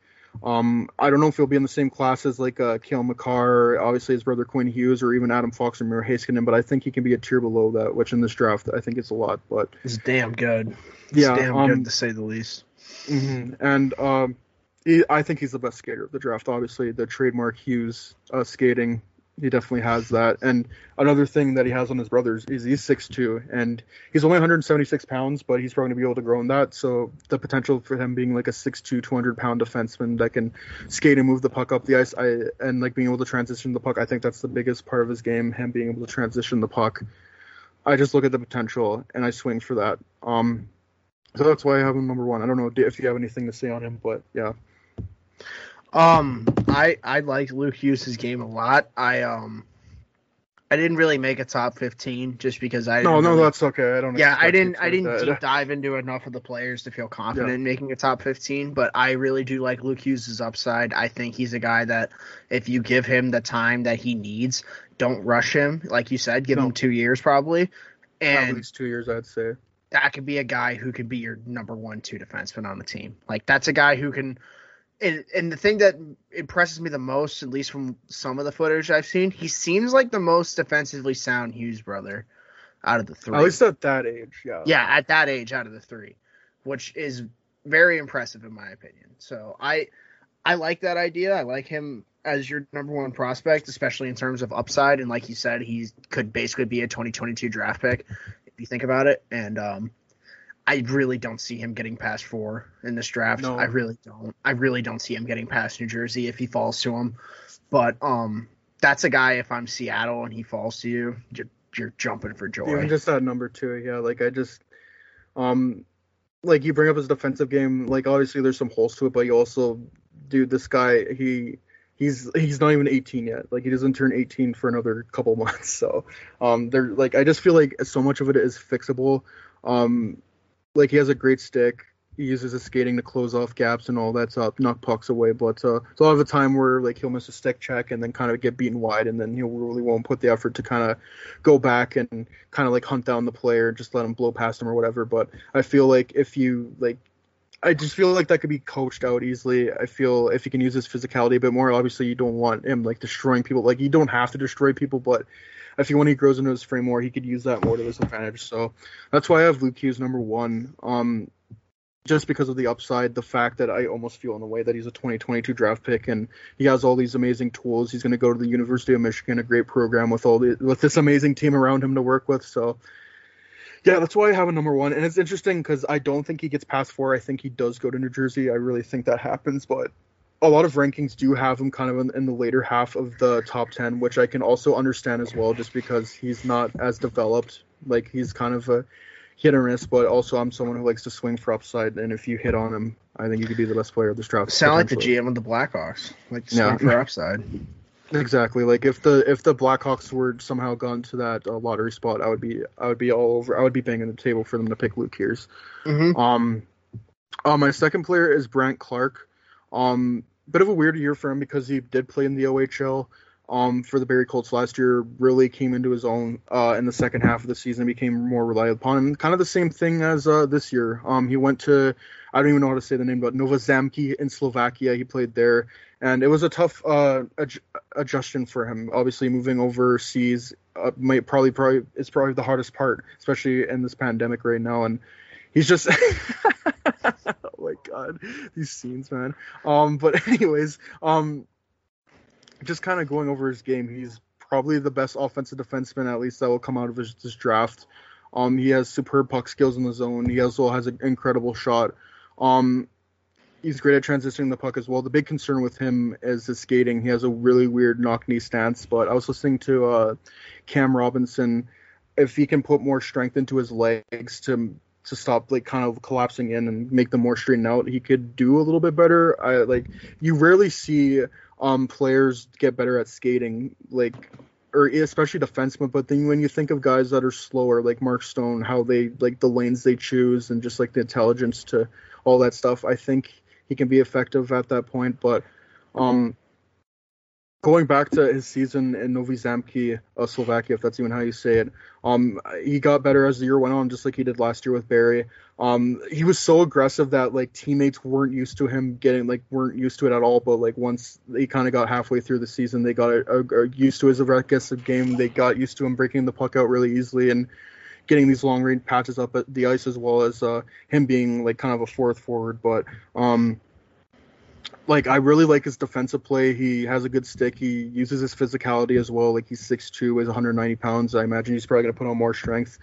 I like really the only concern is his skating, and he doesn't have to be an amazing cons- skater particularly. Like if he can just work on his knock do stance and not be like able to put more sh- like strength into just kind of uh, stretching his legs out I think that he could be a really good player. And again, it's kind of the same thing where maybe he's not a safe pick, but if you swing on him, like he could be the best. Like again, he can be in that class kind of below um, Makar, Hughes, and uh, Heiskanen, and where he's this this uh, defenseman that can transition the puck, be a play on your first power play, and just put up a ton of points. Like if I think he has the best offensive upside of any demon, arguably anyone in the draft. So that's why I have him number two. Yeah. Um. Yeah. I literally like P- like Pierce. You are preaching to the choir right now. I love Brandt Yeah. Clarke personally. Mhm. Um, I, me personally, I probably wouldn't put him second, just because I'm a I'm a bigger fan of like Matty Beniers and stuff. no, I respect but that. um, I, man, if the things Brandt Clarke does in transition, not many defensemen have done in the last few draft classes. Like, he gives off the vibes of like. I, I don't want to say Adam Boqvist vibes because that might not come off as like the best way to describe it. But like, if you remember Adam Boqvist when he was with Sweden and in junior and whatnot, and the way he transitioned the puck and whatnot, and how he just saw the ice, that's a guy who's going to be able to be an impact player at the next level. And yeah, I agree with what you're saying about his skating ability. Um, that's something that can be fixed with the right coaching and the right development. But um, Brent Clark is in a position right now where he's going to either he's either going to either go high and go to a team that is going to need him and put him in the positions to where he needs to be to succeed, or he is going to be put in a situation to where I personally think he's going to be like a San Jose type thing, where he could sit behind a guy like, or even pair up with a guy like um Burns or Karlsson or Yeah, Vlasic. not. You know who's not that great of a skater, but's really good offensively? Brent Burns. Yeah, and he found he found the way to make his game work, and what better what a better player to learn off of. And if you got a right side coming up in the future, I don't really know how Ryan Merkley's developing, but if Ryan Merkley, Brandt Clarke's your future right side, it's not bad. I mean, No, and that's even a team basically. like- sorry, you can hmm? basically replace Burns and Karlsson right there with the, all their offensive ability. facts, dude. Even a team like Anaheim, dude, Drysdale Clark, like come on, Oh yeah, like that is perfect. and, And, then you have a left side that's mature enough to handle those guys, like guys yeah, like Lindholm, yeah, Fowler, even yeah. oh yeah, dude. Um, I think the biggest thing about his game is though is intel- his intelligence. Just like again, like being able to find passing lanes, being able to anticipate defensive plays as well as offensive plays, and and that's what the biggest thing about why why I have these players ranked where they are. I have to take into consideration upside and uh, as well as hockey IQ. So that's why I have him at number two. And again, like everyone who doesn't have Brandt Clarke that high, I can totally see like the argument against him. Like that's the thing with this draft is there's so many like it's so open ended. Like I'll hear an argument for anyone being number one overall or being dropped to tenth, honestly. So, um, yeah, um, if I whoever drafts him, I'm putting so much investment into his skating. Like obviously, again, like I said, he's not going to be this incredible dynamic skater, but at the very least, you can make him competent. So. Um, again, I don't see really anyone from this draft making the NHL. I think he's going to need a couple of years, but uh, if he again swing for him and he can be one of the be- the better offensive defensemen in the NHL if he hits. Um. So, uh, third, I have Matthew Beniers, who you already brought up. Again, I could hear an argument for him going number two. Um, he's probably the safest bet to become a, a a good player out of this draft, besides maybe Owen Power and William Eklund. Which, uh, if you switch those two names around, that's how I have my three, three, four, and five. But um, Love it. yeah. Um, good skater, just a good two way game. Really, like I at the least, I think he's a second line center.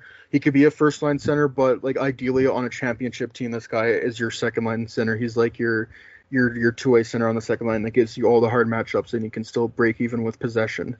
Um, again, like there's not a whole ton of uh, flashes game. I think that's maybe why, you know, like like a few people are turned off of him, even though he is ranked fairly high by everyone. But uh, I just honestly, all I think he needs is one year, and I think he's in the NHL. And I don't know if he's been linked to Seattle that much, but I just think that's a great pick for Seattle just to kind of build your team around a character guy. I've heard nothing but good things about him, just playing that dogged, determined two way game. And yeah, the the really the main question is is he going to be a, like a legitimate elite first line center? But that's a question with a lot of people in these drafts. Can like uh, Luke Hughes or Brian Clark be a legitimate top pairing or even number one defenseman? I don't know, but at the very least, Matthew Beniers is going to be a incredible second line center. We've talked about it before with this draft a lot. This draft is really going to come down to how can you get an NHL contributor three years down the line. And it doesn't matter what level of NHL contributor that is. It could be a number three defenseman. It could be a second line center. It could even be a third line winger. You know, as long as you get a guy who can impact your team at the NHL level for a certain amount of games, preferably over 60 a year, you are you're you're you're winning. You're laughing with whatever pick you get. Obviously, when you draft this high, you would like your guy to be a hit. Like obviously, like all of us want Kirby Dach to end up being a star, but you know we can't always have what we want. Maybe he is a sixty point guy, and that's fine. Honestly, there's not a problem with that. Beniers is one of those guys that, where I kind of see that in the same case. Beniers reminds me a lot of Alex Turcotte a couple years yeah. I was gonna bring that up as well. Kind of like Alex Turcotte, Dylan Larkin, fast, Yeah. speedy center. Really, it's a matter like of how his much motor a lot more than Turcotte. Yeah, So that's the thing. Like, like the thing I've looked at with this draft class a lot. The thing that sets me away from like because a lot of the forwards kind of have the same skill sets in this draft, but the motor is the big difference in a lot of these players. And guys like Eklund and Beniers, they have that high motor that you need at the NHL level. Like like I know we always bring it up every podcast, but if you can get a guy that gives as much of a shit as Brandon Hagel does every time he steps on the ice, and you get 12 Brandon Hagels, you win hockey games. I'm sorry, that's just the way it is. If you get 12 guys who give a shit on the ice, you're gonna win most games.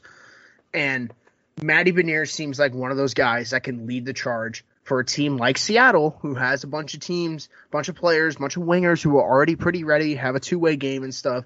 Beniers' two way game is very good in my opinion. I thought it looked pretty good at the uh, uh, college level as well. He'll probably look way better next year because that team's going to be ridiculous. But um, even more ridiculous than it was last year. Imagine, right? Like they have three top ten picks and they're getting another top ten pick from this draft class, and then they still have a couple more first round picks. Like University of Michigan is just absolutely stacked right now. Let's we can just stop at that. But um, yeah, I just I love Matty Beniers' game personally. Like I, honestly, if Buffalo was gonna move for Michael and they felt this was the right move, I wouldn't even be against them taking Beniers or Eklund at one, one of those two, just because of the way they play. Beniers and Eklund have, I would say, are different defensively. I, I would like Beniers more defensively, in my opinion, but um, that's definitely what I think about him. And I, he's he, he might be my personal favorite prospect from this draft in terms of the top talents. I, I just I really gravitated towards this game when I was watching it. I'll be right back. By the way, hold on. Okay, yeah. I, was, I guess it's me. Yeah, filling you the can talk ear 'cause I about, don't, uh, I don't know where uh, I don't know where Yeah, Jimmy went. Jimmy's but, having uh, technical difficulties right now. He, Oh, I see. Oh, I didn't yeah, notice that. yeah. So he he won't make it for the rest of the podcast, unfortunately. Oh Got shit, him for that the- sucks. Got him for the expansion draft, and it sounds Uh, like that's good. it sounds like he'll be on Friday. So Oh, we're all that's good to hear. out there. We'll get some more of him in the, in the near future. hmm Anyways, uh, regarding Matt Beniers, I can always, always hear an argument for Matt Beniers going number one overall just because of that that motor, like you said, Schmidt. Even though he's not here right now, I'm just talking to myself. But um, yeah, when you look at uh, Beniers and Eklund, they both have that motor. I would say Luke Hughes doesn't have really that much of a motor, and that's kind of why a lot of scouts don't have him number one like I would, because I'm a huge fan of him more than most people are. But uh, even Brandt Clarke, uh, like he does have a motor, but like uh, just the effort that Beniers and Eklund put in every shift is incredible, particularly Beniers. Um, anyways, going on to William Eklund, Um, this is another guy where, like, even like Beniers, like, there's so many guys that you can make the argument to go first overall just because of the projectability of William Eklund's game. He outscored guys like Alexander Holtz and Lucas Raymond some other Swedes that have gone in the top 10 recently. And, uh, you know, he's not a big guy. I wouldn't even say he's that fast of a skater, but his edge work really just sets him apart. Um, he's a great passer. He's a great shooter. Like he's just such a dual threat. I just see so much predictability in this game. By the way, Schmidt, you're back. I'm just uh, talking about William Eklund. I could tell. I, just- could. I could yeah. immediately tell by the way Yeah. you were talking about his playmaking ability. Mhm. But I I even like his defensive game, especially for someone who is only 18 and played at the SHL level. Um, obviously there's some refinements he can make. Uh, there's obviously he can put more strength on his body, but um, when you talk talk, talk about projectability, the fact that he put up this these many points in the SHL, even though he kind of slowed down at the end of the year, I think that speaks a lot about like a lot about of his skill, his his versatility and all that. And I don't know, like I don't think he's gonna play center, but uh, and you know we kind of bring up the topic, you know, is anyone gonna be a first line defenseman or winger? I think uh, Eklund can be a first line winger, and if I'm Anaheim, like if uh like I I could also like again like I do have Hughes and Clarke at number one and number two, but I could also very much hear an argument William Eklund going at number three to Anaheim or hell even two or one because apparently Buffalo has interest with him, but I think they're going to go power. But if they somehow trade Eichel and get another top ten pick, they they I bet they would go after Eklund. And I wonder if there is a shock draft day and they go Eklund first overall. I don't know, but uh, I want to hear your thoughts on Eklund if you do have any. I um, I agree with you 100. percent I I the way William Eklund operates in the offensive zone is just so dynamic, and he's so nice with the puck. Like it's gonna be people won't like this comparison, but it really reminds me of when you saw William Nylander on the scene in the beginning. You know what I mean? Like just how dynamic he is on the perimeter. They're kind of how- elusive with the shiftiness and like agility and the way they handle the puck. I can uh, I can see that. and the way he sees the ice too. Just like he he's able to find that pass every time. Yeah. It, it doesn't have to be the pass that leads to a goal, but it, it's a pass that leads to either keeping the cycle going or it leads to at least getting a chance in the slot. It he knows how to open up defenses, and he also is it like I know I talk about it a lot. It's probably because I'm a Blackhawks fan and I just realize how important it is over the last over the last decade. His transition game is just fantastic, and the way he um. I think Will Scouch had it in his report where he's got something where he he he brings in like seventy five percent of the pucks he takes over the It offensive blue wouldn't line. surprise me. Yeah. Like he he is just so good with the puck and he's so responsible with the puck and there's so many and when you have those um capabilities implemented in such a young player, it's so easy to build around the other stuff at that point. Like we talk about it all the time. If it's in between the ears already, you're going to be fine. Mhm. Like you could build around the other stuff, which stinks for players like Dylan Strome because he's got it in between the ears, but he's just got physical restraints like foot speed that hold him back from being great. Eklund doesn't have those problems. Eklund has tremendous speed and tremendous skill, and he's got it in between the ears. Like I, like you said, I wouldn't. Anaheim should take him at three personally. Uh, imagine him and Zegras. Oh my god, I that's would why. watch That's that. why I look back. and here I was- Drysdale put Gosh. Drysdale passing the puck to them, dude. Oh my gosh, it would just be so disgusting. Like, oh, it'd be great. And even Seattle, dude, you get Eklund Yeah. in your system. That is a fantastic first pro- prospect to have in your system. I, I love, like, I agree. I love William Eklund as a prospect. Like, if he if he gets past five, someone should trade up and get him, Oh or someone's god, just gonna have him fall into into their lap. One of the two. Yeah, someone's gonna get. You're gonna. It's gonna be one of those picks where how the hell did this guy get he past? falls this blah, blah, blah. man, it's gonna be annoying. Oh my god, dude. That, Ugh. Him and Raymond. Oh my god, yeah, yeah, yeah. And Seider, they, they- yeah, yeah. Oh man. On the topic of a big defenseman, I have Owen Power at number five. Now, a lot of like he kind of just seems the consensus to be the number one overall pick, and again, I can see why safe six. Yeah, yeah, six foot six, skates really well. Honestly, like I didn't even know I- he was six foot six. I thought he was like six Yeah. foot four. Jesus! I got a friend with me. Oh, you're gonna even know if you can see her. whatever Oh, it says. Stevie. Oh boy, I don't hope she doesn't end the podcast. She's walking Oh, on look my her. laptop right now. I know she's just He's uh, chilling. Anyways, well, she's completely blocking my view of you. We gotta post this one to YouTube now. hey, come on, come on, come on, Stevie. Don't show your cat butt to the camera here. Come on. Anyways, um, there we go. She's down. But uh, yeah, on the Owen Power, like I really thought he had a good. Oh my god, dude! I did the fact that there's these scenes like I didn't even notice. Uh, Like Oh, it just so- made this so much better. But yeah, Owen Power, like he probably has the highest floor to everyone. I thought it uh, again impressive world championship, especially being like 18 years old. But great skater for his, his size. I, I I shouldn't even say that. He's just a great skater, skater in general. Um, not a beautiful stride, but like it kind of looks like he's not really doing much out there just because he's so big and he covers so much ice and obviously uses that to his advantage to close off plays. Uh, he's a I question how much offensive upside he has because a lot of scouts have been saying Victor Hedman. I I don't even think he's nowhere anywhere close to him, but um.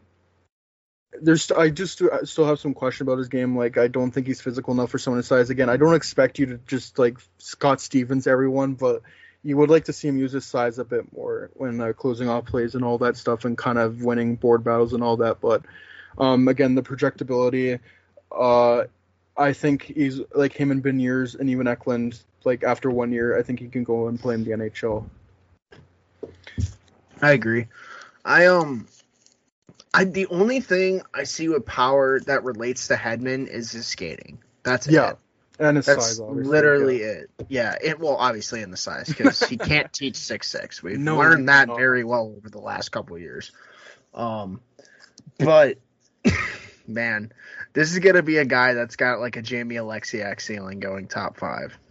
And if he doesn't, and he proves he's got an offensive upside, color me shocked. But the fact that he's getting Victor Hedman comps and Simon Edvinsson could very easily get those comps is interesting to me. And And it's I'm like, I I get where scouting's coming from. It's a safe pick. yeah, he probably has the Is highest it? floor of anyone in this draft. I think he's going to be at least like a number three defenseman. But Yeah. The question like, is- he'll be a four. Yeah, Man, But the question is, can he be that top pairing guy that like I just I see more upside with guys like Hughes and Clarke, which is why I have them higher. I just see them being able to do more on the offensive zone and obviously like he's great he's very good in the defensive end. There's still some things I think he could work on, but I just feel like when Hughes and Clarke can work on that defensive game, have that skating ability, that transition ability, but also being able to impact the offensive zone, I don't know if Owen Power has that. Yeah, I don't either, honestly. Like, I watched a couple of his games at Michigan, and it just seemed like, obviously, he makes good plays in defensive zone, and he obviously gets the puck out in transition, but Yeah. He's good in transition. he doesn't activate a lot in the offensive zone, which is fine. There's no problem with that. But if you're going to go number one, I'd like you to activate at least a little. So, I don't know. But that being said, like he, I, I would absolutely take him in the top five. Like, Oh yeah, he shouldn't go past Detroit like No. at six. Now going one is a different story. yeah, like maybe top three, But like but if like, Owen Power falls to the Devils, bro, you're laughing. If oh, exactly, yeah, if you're Tom Fitzgerald, you're laughing if he falls to four. Like, Mhm. come on. one hundred percent. Even Yeah, if he falls to three, dude, power Drysdale for the next half decade doesn't yeah, sound too hell, bad. even even uh, add him to that mountain defense in Seattle at number Dude, two. you know you won't make it past two. Now that you just said that, you won't Yeah, make it past Francis. There's no way. Oh man, Eklund goes one, Power goes two, Yeah. and then who would go three? Ek, uh, well, Eklund went one, so um, shit, I don't even know who Anaheim would go because like I would think Beniers, but you never know. yeah. Um, yeah. I'm curious who your six is though. Oh, number like, six, yeah, I'm gonna get to it that. Really does get up in the air. Yeah, I have Dylan Guenther at uh, number six. Uh, Edmonton boy played with the Oil Kings, had ridiculous stats this year. I think he had 12 goals, 12 assists, and for 24 two points in 12 game games. Yeah, he had two points per game. He was right on the nose. Um, I like, I do like his game. He has a great shot. He has underrated playmaking abilities. The thing I have like a bit of a problem with is that uh, obviously one like his defense isn't incredible, but I, again I feel like again that's just refining your game. You're gonna need some time, all that stuff, but. I just I don't see enough play driving out of him. Like I think he has the puck handling ability to do that, but like where you see guys like Beniers and Eklund kind of taking things into their own hand, um, I don't. Th- I, th- I thought Dylan Guenther was more of a finisher, so I still think he's going to be a great top six forward. I think he's going to be an incredible power play specialist. Um, but yeah, I just I just I- I want to see more like him driving his own line. You know, like Eklund and Beniers Yeah. do that. I want to see that from him. that's a guy where he's not going to get past eight in my mind. There's no way. There's no way he gets past LA because I don't. He doesn't need to have the play driving abilities if he's on a wing of Quinton Byfield or Alex Turcotte. You know what I 100%. mean?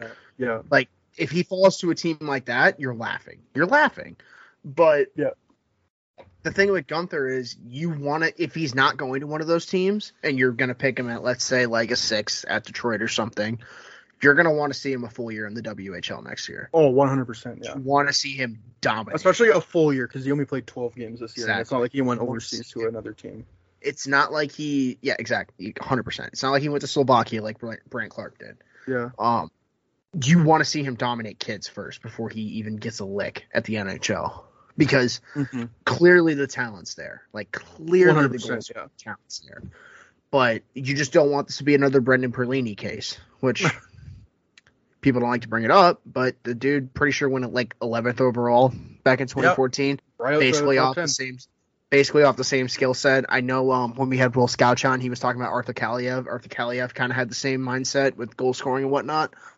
Um it like you said, it comes down to play driving. And um I actually haven't looked into his defensive game too much. I don't know if you know anything about that, but No, it's more like this guy is, uh, you know, um, like Patrik Laine light. yeah, no, not not not not necessarily that, but like just the fact that he's 18. He played on a very good Edmonton team. Like a lot of the time, he's kind of floating, which I honestly I don't blame because just because he has has so much skill. Like if you have a chance to Yeah. go for a breakaway, go for it because your team is that good. But again, that's just you can. I, I think you can fix that. Yeah, I agree. But I Um, I, I like Guenther as a prospect. Uh, number seven. This is probably my most interesting one so far. I have Fabian Lysell at number seven now. For whatever reason, he's a divisive prospect. Like uh, for most part, a lot of people have him in the top top 15, maybe even top 10. But uh, a lot of people think this is a guy who could fall, and just I keep thinking this is going to be the guy that falls to Carolina, kind of like Noel Gunler did, just a ton of skill, but uh, supposed attitude issues. But I, it's interesting because when I look on the ice, like everyone's like he's such a selfless player. Like he's he puts hundred percent into every shift. Like it just the effort he puts on the forecheck is incredible. He uses his speed to his advantage. And you talk about there's not really much high end skaters in this draft, but I think he's number two right behind Luke Hughes. Like he, he might he be, might be the most explosive skater in this draft. The big thing with him is like getting into that mid like that home plate area. Uh, he's a great playmaker, underrated shot, but I I, want to I want to see him use that speed to get into the middle of the ice. And sometimes he goes a bit too fast, but uh, again, I was listening to the Hockey PDO cast, but you kind of think of someone like Kevin Fiala who just like went like so fast in every play, but you can kind of slow that down, kind of shift your gears or whatever, save your energy, and try to get into the middle of the ice and create high danger chances, which I think he can if you put more strength on and all that. I think he can be the like I don't know if he's a first line winger, but I can see someone like he, he plays in your top six, brings that energy every shift. Yeah, I agree with that. Um, my big thing with um L- Lysell, especially since you just mentioned that he doesn't. I'm sorry, dude. I'm having a blast. oh, oh no, I understand. changes. Um, I didn't know about the attitude concerns before, and I remember hearing on I think it was 31 Thoughts. They were saying there's going to be a lot of players that drop due to attitude concerns. apparently Luke Hughes has that too. Yeah, I- dude. Yeah. And listen, if a lot of NHL teams right now are going to be like, listen, we don't need a head case prospect. And the way you were describing Lysell, it's definitely not the same way. Definitely not the same No. player. Definitely not the same style. But just in terms of being a selfless player on the ice and like helping your team, but then being known as a dick off the ice, it just screamed Max Domi to me. Oh, and boy. we saw what a player like Max Domi happened at the expansion draft. They didn't even want to deal with him, and that's a guy who had 70 points two years ago. And the thing is, like, it's one thing to Ryan be. A, Oakley's another one, dude. Like Yeah. his draft stock dropped like 10 spots because of attitude issues. Mhm. But here's the thing, like, a lot of these kids are 17, 18 years old. Like, it's a you're barely even adult at the age. I can excuse that, but the real big thing is, are you going to change at all? And obviously, if you if you're kind of at the age where you're like 22 and nothing has really changed, then okay, what are we doing here? You know. But um, again, I think at that age for him, like I think you can draft him, bet on that talent, and hope that whatever supposed attitude issues changes just from the fact that he's 18 years old. But yeah, Yeah, you also got to remember Tyler Seguin had attitude issues back in the day. Yes. So like Yeah. this this is something that can obviously be worked out. hmm but you know, you just got to take it with a grain of salt when you go for the pick. But you obviously make that pick knowing that, like, like you said, it seemed like the Blackhawks should be all over this pick because attitude and character issues will not fly in that locker room. Or like a team that has a strong core locker room, you should take Lysell. Yeah. Like if he's for some godforsaken reason drops to Vegas, you think that shit's gonna fly in Vegas' locker room? Really? Like, not a chance. hmm No. And that's how you that's how you get that shit out of players though. That's how you get it out of them. You got to put them in an environment to where their little attitude crap doesn't fly anymore because there are players who have been there for 15 years and are going to look at you like a joke if you actually pull that crap. Yeah. Um. So on to number eight. I have Kent Johnson. Now I'll just say this: like he's probably my favorite person to watch, just because all the highlight reel stuff he does. He probably has the highest upside of the draft, at least from an offensive standpoint, like pure points and raw stats and all that. But Mark Kelly loves him. oh, I bet like just like watching him, like it's jaw dropping talent, but. When you get into it, like it, he's basically an NHL 21 player. He has all the skill in the world. He's pulling off all these beautiful moves, but then like he sometimes there's just times where he holds onto the puck way too long. I don't think he's he isn't like an elusive skater. Like he's really good agility, but he doesn't have that explosive speed to kind of put himself in the middle. Like a lot of his plays are from the perimeter.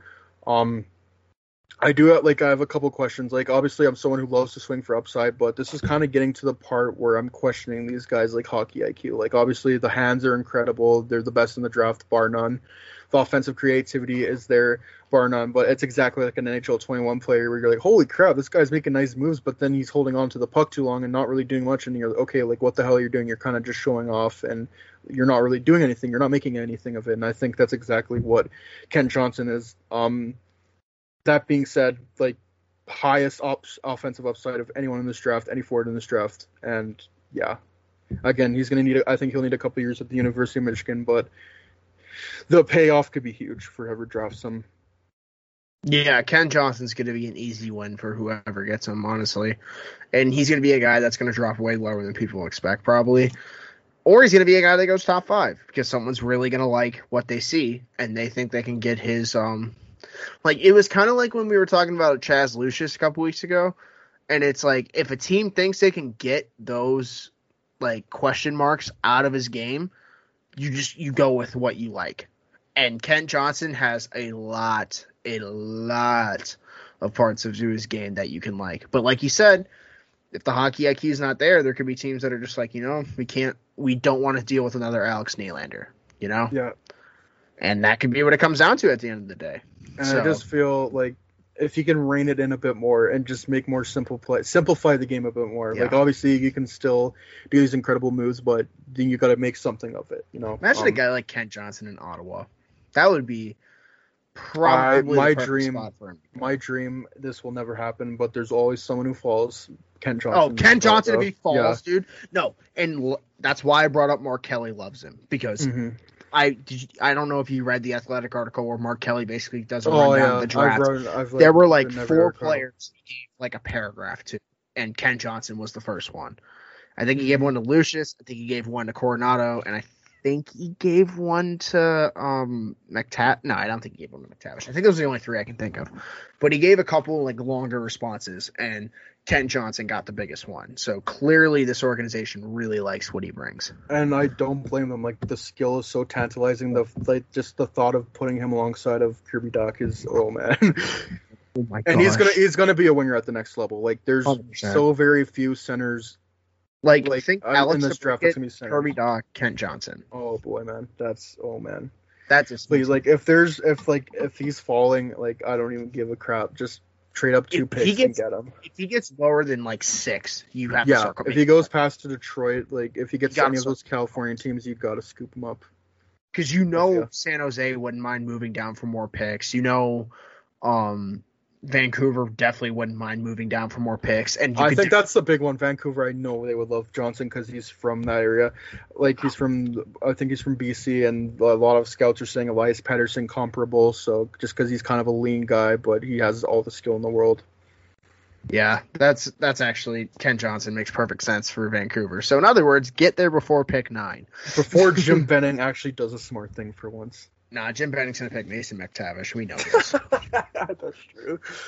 Um, number nine, this is another guy with a lot of great raw talent, but just um, I question the IQ, and we talked about him a lot when we had Will Scouch on, and that's Simon Edvinsson. And for any Blackhawks fans listening, which I'm assuming that's mostly everyone, like thinking Nikita Zadorov on drugs, like like on, on, on drugs, but like on steroids, like I think he's better than Nikita Zadorov. I think he's a better skater.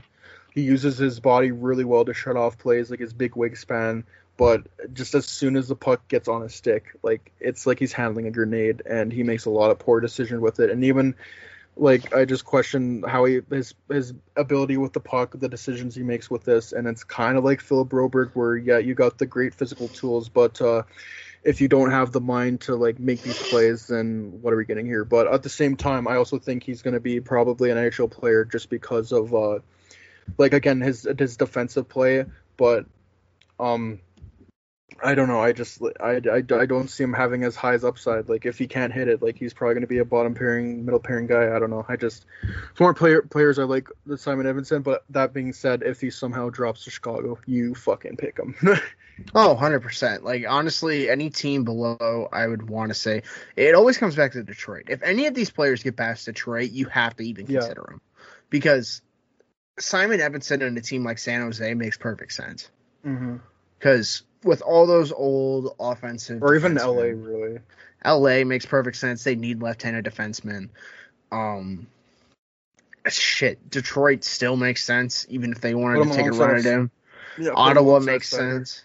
Yeah, like this is a guy that you can put with like obviously, like you said, if he even sniffs eleven, you take him because that's Boqvist's partner for the future. Yeah, hundred for percent. at least a decade. That's a perfect Jimmy you Nikita's off on steroids for Adam Boqvist. That's a match made in heaven. Yeah, Like, I'm sorry. Like, I know everyone hates Zadorov's game, but if you get a guy who's even got a hair of offensive upside more than a Zadorov, Yeah. it's a win. It's a win, especially at that size, at that young, with that term. It, hmm he is he's an enigma, man. I think he's going to be the Yeah. Anton Lundell of this draft.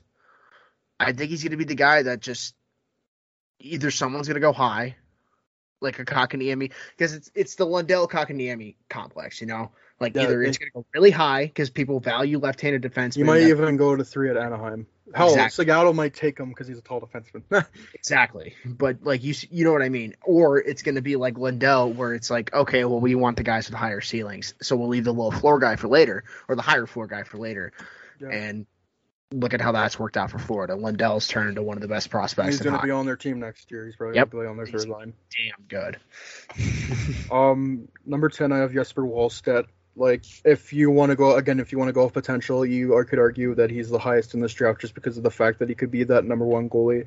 I don't know if he's as good as Askarov or Knight, but like, I still think he could be a, a an elite starting goalie. And the thing that he has on guys like Askarov and Knight, like he played, like he didn't get starting time minutes in the Swedish league, but he got like a significant amount of time, and he did pretty well. Like he held his his head up, uh, how the what's the, what's the saying? Held his hype, head up high. Like I don't know. it's it's been two and a half hours of this, but anyways, Mhm. um, like again, if if he gets to a point where he drops to the Blackhawks, because obviously goalies rarely go in the top ten. Like even Askarov and Knight didn't go top ten, and if I think Askarov went uh, 11th last year, and uh, that's the technically the selection the Blackhawks are making. So Wallstedt gets to that. Okay, maybe like there's a lot of risk that obviously being a goalie, but when you look at some other guys, like okay, I might get a middle six winger, but I get this number one elite goalie with I guess for Wallstedt, you I would do that 100 times out of 100 really. Um, obviously, like he's not a flashy goalie, he's not going to make these athletic saves, but he's ver- very much more technical. But yeah, um, I have at number 10. Uh, I don't know if you have anything to add on that, but Um, he's the best goalie in the draft. I wouldn't even. Yeah. I, I keep bringing up the Detroit pick, but he's a guy I can see going to Detroit. They just need a goalie. Like any team that even wants to take a chance on a goalie, I could see it. and San apparently Jose, I could see yeah. it. And apparently, Ottawa and Chicago are the the two teams that are, have been heavily linked to to the, both the goalies, Cossa and uh, Wallstedt. God, don't take Cossa, please. No, Like I get it, he looked good in the WHL, but I just don't trust CHL No. goalies like at all. I'm sorry. Um, yeah, I I love Wallstedt, but Cossa is not the answer. Um, at least at eleven or or if you yeah, if you like trade back and like you can get Cossa like at the late teens or even early twenties, I'm fine with that. But if you're picking him at not eleven, at, not at twelve. Yeah, Uh, number but- eleven, yeah. Um, I have Mason McTavish. Uh, just plays in like if there's a we talk about how many players are going to play center, like legitimately be a good center. I think Mason McTavish is one of them. Great shot, plays a very uh, hard nosed game, uses physicality. Not a great skater. Um, but like he's has a very projectable game to the next level. I think he could be a nice uh, second line center. And honestly, he's like I could really see him going out at number five to Columbus just because, kind of like how they did with Pierre Luc Dubois. You know, like a big center. Um, even though there's better, probably better players out there, like this guy has projectability and they need centers. So, yeah, Yeah, I like McTavish's game a lot. I I'm gonna be honest, I don't see him getting past the top ten. Someone No, is gonna either. look at his size and his skill, and they're just gonna be like, "Oh, well, we're, we're just we need it. We need it. We've seen what the Cup Finals looked like the last five years. We need that size and skill put together." So, I I just don't see him getting out of the top ten. But I I, I like his game too. I I really think he could be a very solid two way second line center in this league if he hits his Yep. potential. And um, he will be put- an NHL player though. Like he has a Oh yeah, high floor. he, he has a high floor. He's a guy who I think I've mentioned on previous podcasts. You can play him basically anywhere in your top nine. Yeah, Like it's a very useful player at the NHL level. Let's just put it Mhm. that way. He could be a Swiss Army knife in a way. yeah, definitely. Uh, number twelve, I have Chaz Lucius. So we talked about him with Will Scouch as well, and uh, yeah, not a dynamic skater, but just like I remember you bringing this up. Like he kind of has that JVR scoring ability where maybe he's not going to snipe goals from the obvious spot, but he's always going to find these like open areas, get to the front of the net, and bang in rebounds and get those goals. But nonetheless, he's going to be scoring goals. But and uh, yeah, like he still has a lot to work on his foot speed, defensive zone. But like when he's in the offensive zone, when he's in that, he's able to get to that high danger area. Like And, and effective. it's and it's hard and like as dumb as it sounds, it's hard to teach that to a player at that age if they don't know it already. Because like obviously people have the size or they have the skill or they have the speed. He's found a way to use his size to his advantage to get to the front of the net. And it's not usually that kind of size that gets to the front of the net. He's just a guy who knows how to throw his weight around. And that's something that can be very useful at the NHL level. And like we said before, he's probably going to be a winger at the NHL level. I Yeah. know the Blackhawks have shown an extreme amount of interest mhm, in Lucius. and understandably so. Yeah. And like, let's just put it this way: if like a Wallstedt or a Lysell or McTavish or something, if none of those guys are there, you take him. You take Yeah. you take Chaz Lucius, and I'm happy with that. Chaz Lucius could definitely Mhm. be a guy I could see in Kirby Dach's wing in the future. One hundred percent. It's just you have to make sure the development team gets those knocks out of him, and he's not that good in his own end, so you're gonna have to compensate for that. Yeah. That that's my biggest concern because now looking at his game a little more, his defensive game concerns me, but everything else I love. Like he's basically JVR 2.0, like I said, or like I said, a couple, like a couple weeks ago. Yeah. Just Um. can't Yeah. teach six feet in front of the net. Uh. Next player, like if you look at most uh, public rankings, this is probably the most like, I guess outrageous one, like uh, compared to other rankings, but I think it's well deserved. Number thirteen, I have Logan Stankoven. Like, um, just the the pace he plays at. He has an incredible shot. He's a madman on the forecheck. I think there's even some similarities to Fabian Lysell in terms of being like a more smaller winger who's very fast, hard on the forecheck. Uh, I think St- Stankoven has more is more of a shooter than uh, Lysell. Lysell's kind of more of a playmaker, but um, I don't know. I, I, he's probably he's he's like obviously you can go like look at a top player at the draft and say yeah he's my favorite player, but like when you look outside the top ten, like this is my favorite guy to watch. He's so much fun to watch and like no, I don't think anyone's gonna pick him like especially this high, especially we're at the Blackhawks. Like it'd be more realistic for them to get get him at like in the second round than it would for him to draft him at 12. But if they if somehow this is Alex DeBrincat 2.0, oh my god, dude. Yeah, and you just never know. And, you, and I feel like there's a player like this every draft. And uh, we talked about this before. And like, there's like DeBrincat, there's Caulfield, there's Yeah. not even the same, but Bobby Brink in that extent, just Yeah. in terms of size. Um, and it and I I like him honestly. Like, and we talked. I think uh, Scouch brought it up before. He was talking about Yeah. how um his foot speed's a lot better than people think it is. Yeah, Um, definitely.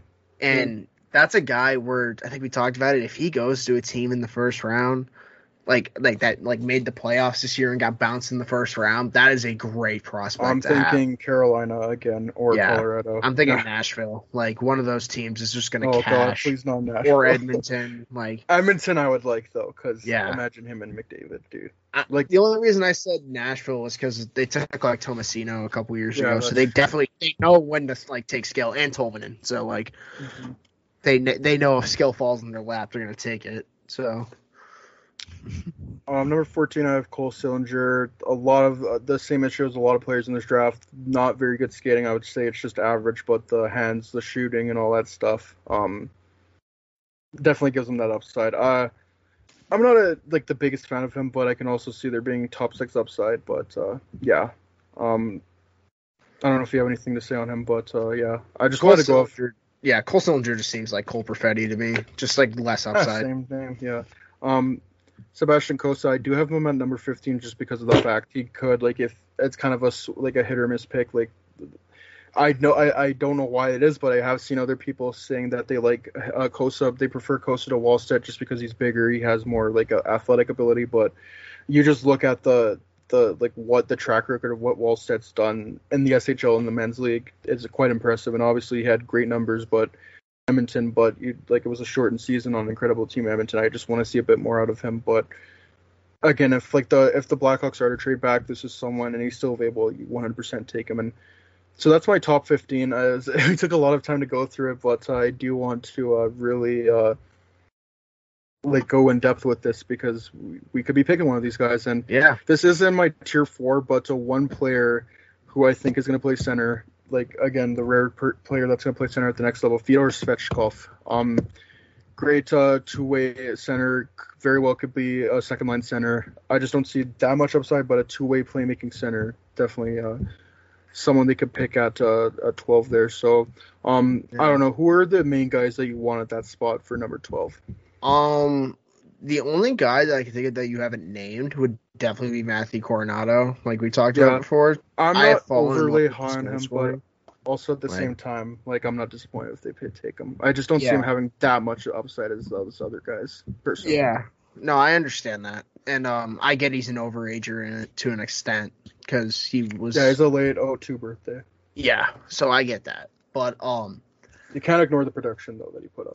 you really can't, dude. You can't. And um, Jesper Wallstedt is obviously probably number one for me right now. If the goalie's there, you take him. You don't even you you don't you don't even question it. You just take him. Like that's him and Lankinen. That's your future. Or and uh Commesso. So like got three goalies. There you go.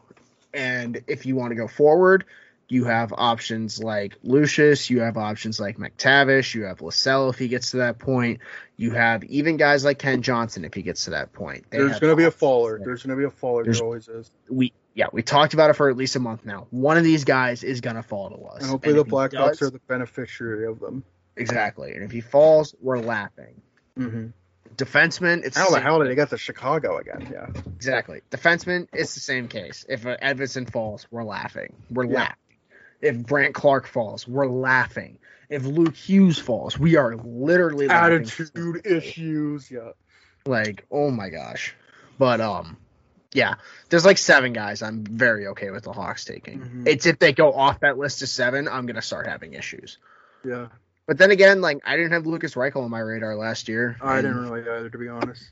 I was a big Dawson Mercer guy, and Dawson Mercer does not look good now. So Certainly not as good as Reichel. Like you saw Yeah. what Reichel did in Germany, and mhm. he's going to be at probably a top six winger is Reichel. And um, yeah, you even go back to the past couple of years. You think of the players that the Blackhawks might have drafted. Like I think it was 2018. It was like Wahlstrom and Bouchard, but then they I was both. big on Wahlstrom. I was Yeah. big on Wahlstrom. And look how I would say, even though Wahlstrom is like cracking the Islanders lineup, I still like that Boqvist pick over him. Oh, yeah. Um, number 2019, I think everyone was like, okay, Bowen Byram or Alex Turcotte, but then we go Kirby Dach, and look how that's going. Like, uh, obviously he's had injury issues, but the upside is there to be better than both uh, Byram and Turcotte.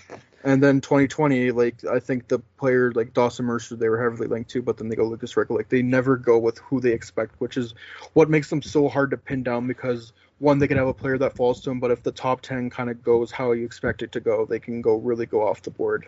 Um, Mhm. but either way, no matter what happens, I'm really confident in what they do. I have so much like.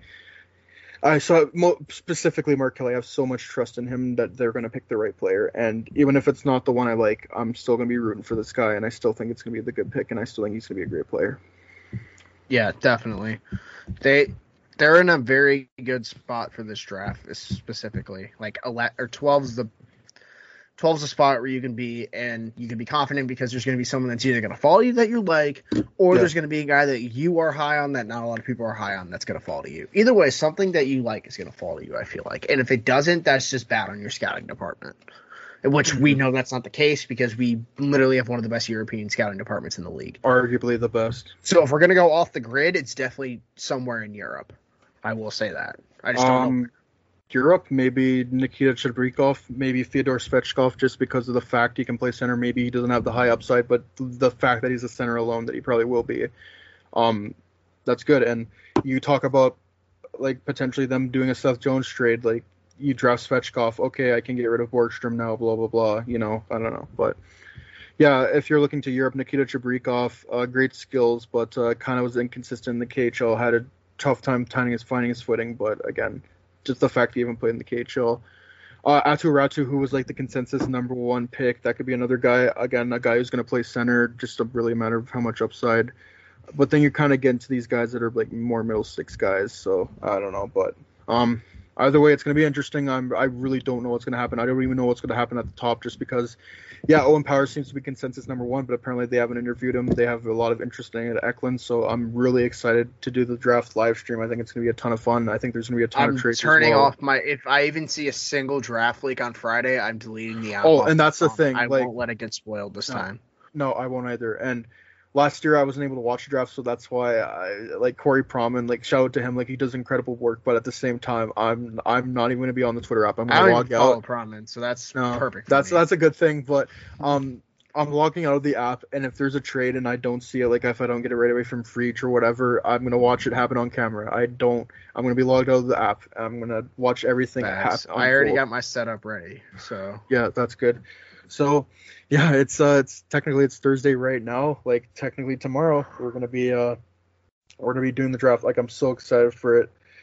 Oh man, uh, I'm I'm really excited to see who not only are they gonna pick at number 12, um, who they might pick in the second round as well. But uh, this has been going on for so. This has been such a long podcast. Like this is probably the longest podcast we ever I was done. about to but- say it's got to be one of the longest. You've yeah, done. like we're we've been doing it for like three hours, and it's probably gonna be close to three hours. But um, it's yeah, it's about there. but we needed to do it. Like the expansion draft, we needed to go in depth with that. Uh, we need to go in de- depth with the the the entry draft coming up. Like this is such a big time of the year. So, um, yeah. Anyways, what's your what's your dream pick on uh, uh pick eleven? Like realistically, Yes. or pick twelve, whatever the hell it is. Jesper Wallstedt, dude. Like Yeah. I have, I got sold on it from the. Like Chris Peters and Will Scouch have sold me on him. I, you you can't pass up on a number one goalie, and if he doesn't hit, no one's gonna blame you for trying. You know what I mean? Yeah. Cossa, I will have concerns, but if Jesper No, Wallstedt's at the pick, pick I am, yeah. I am so happy. Yeah, if they trade back and get Cossa, like I'm fine. Like if they they trade back to the late teens, early twenties, and they get Cossa um, and pick up more draft picks, I'm fine with that. But My dream Uh, pick's Kent Johnson, though. yeah, I was gonna say like. No, no, but like my absolute dream pick is is is Kent Johnson falls to them. Yeah, because like he's not getting out of pick nine, I would assume. No, So- he's not gonna get fast Vancouver. Like I guarantee that. and if he gets to Ottawa, Ottawa would be hilarious if they passed on him. Oh my god. So, yeah, Um, but the Hawks really can't miss at this draft. I feel like in No, terms of where they are, at least. Like obviously they can miss anywhere after, but I don't think they can really miss on at least getting a contributor to the at least like a top six guy, or at the very least a middle of six guy. middle six. At least like they'll have the chance, definitely. Anyways, yeah, I don't know if we have anything more else to add. Like, obviously, I do want to get into like the second round prospects, but I just feel like we can do that at the later date. I, I feel like we've been going on for a long time now, and we kind of went as in depth as you can. But I just wanted to give everyone kind of like an insight to my rankings, how I thought them through, and again, like please read the article, share it because every for every hundred views, ten bucks goes to Black Girl Hockey When we Club. tweet And- out the podcast link, we should just add a link to the article with Yeah, it. exactly. And that's a, another thing is when we do the live stream, I want to find a way to fundraise some money as well to send to Black Hockey Girl Club as well. Yeah, we're live Um, streaming so we are live streaming on Twitch, if I'm correct. Yeah, we will be doing Friday. Twitch, yeah. Uh, both of us and Jimmy will be tweeting out links tomorrow and Friday. I want to get the word out there to let everyone know where we're gonna be, Yeah. and um, we're definitely gonna add like a donation bar and stuff for the Black Oh, Hockey Club yeah. or some organization that we can help at this time. So, yeah, can't wait for Friday. oh, it's gonna be so much fun, and even even tomorrow. Well, technically today, because what is it? Is it two o'clock where you are right now? It's yeah, it's two oh eight. Two, yeah, it's uh twelve oh nine where I am. Um, but yeah, like the I'm going to get this out early in the morning, and hopefully, it, so that way it's as in date as it is possible because there's going to be a lot of trades. Like Perfect. we hear, we hear Seattle's gonna like make a couple trades that we don't even know about the other NHL teams that are make trades. Sounds other, like Zach so- Hyman might be in a signing trade. So Yeah, exactly, man. Uh, oh man, yeah, it's silly season right now. Uh, we had, I'm pretty sure this is three hours now, so Yeah, obviously it's- we had to do a three-hour podcast, give or take a couple minutes. But if there's gonna be a time of year to do it, it would definitely be this time. Um, the expansion draft, like obviously we didn't do the live stream for it, but uh, and like most of the leaks, the picks were leaked, but it's just so it's so much fun to see the there's like these news happening, and it's gonna be even better for the the draft and free agency as well. And I'm pretty sure I brought this up earlier, but we're gonna have Scott Powers and Ben Pope sometime like in the first week of August, and we're gonna even have Ian Mendes talk to us sometime next week. I don't know the exact dates, but uh, that's kind of the time frame. I'm really looking forward to that. There might even be a couple more guests on. I'm not exactly sure, but it's a it's a it's, a, it's like it's a really busy time. this we're in Alberta so- now, We're in Alberta in the mountains, the Rocky Mountains. otherwise known as the Seattle's defense. Yeah. Um. Yeah, perfect, perfect, perfect place to end it off there. Maybe it's uh, Viking Alberta, you know. Oh baby, there it is. just to just to There bring it it, all the way back. Yeah, Full you go. circle, Just to bring baby. it full circle. The circle of life. Anyways, um, yeah. Uh, thank you for tuning in to this absolute monstrosity of a podcast. It was a lot of fun. It's always fun talking to you, Schmitty. Thank you for staying up this late to do this with me. Yeah. I would have rather I would have rather done this than wake up at six oh o'clock. yeah, whatever I was gonna for do. anyone that didn't know, we were probably gonna film this at eight Eastern, which would mean Pierce would have to get up at six in the morning. Yeah, yeah. Uh, E- earlier than that. Yeah. way yeah, better. definitely. Solution. Or no, have to film by six a.m. Yeah, Sorry, exactly. I way would better. have to. I would have to prepare the notes and all that. So getting ready for morning radio. yeah, exactly. Um, but yeah, unfortunately Jimmy wasn't able to finish the stream with us, but he's going to be with us on Friday. Um, and so it was nice to have him on as well because it's it's been like a couple of podcasts since we have him on. So it's nice to have the boys back together, talking about the NHL. Um, this has been a huge time for a podcast. It's also been a tough time in a personal life, but uh, just looking at all the the plays we've been getting, like in the past couple of weeks, we've had 150 plays, which is incredible. Uh, again, just continue to spread the word and all that stuff. Uh, um, and yes, uh, I think I think I think that's it. Uh, I think we can Yeah, off let's let's wrap this Yeah, let's up. uh let's uh yeah let's uh wrap this up, go to bed, and then hopefully wake up to a couple of trades. Oh, anyways. be amazing. Thank you everyone for tuning in. Uh, hope you all are getting vaccinated, staying safe, and all that stuff. And uh, yeah, uh, take it easy, Let's- everyone.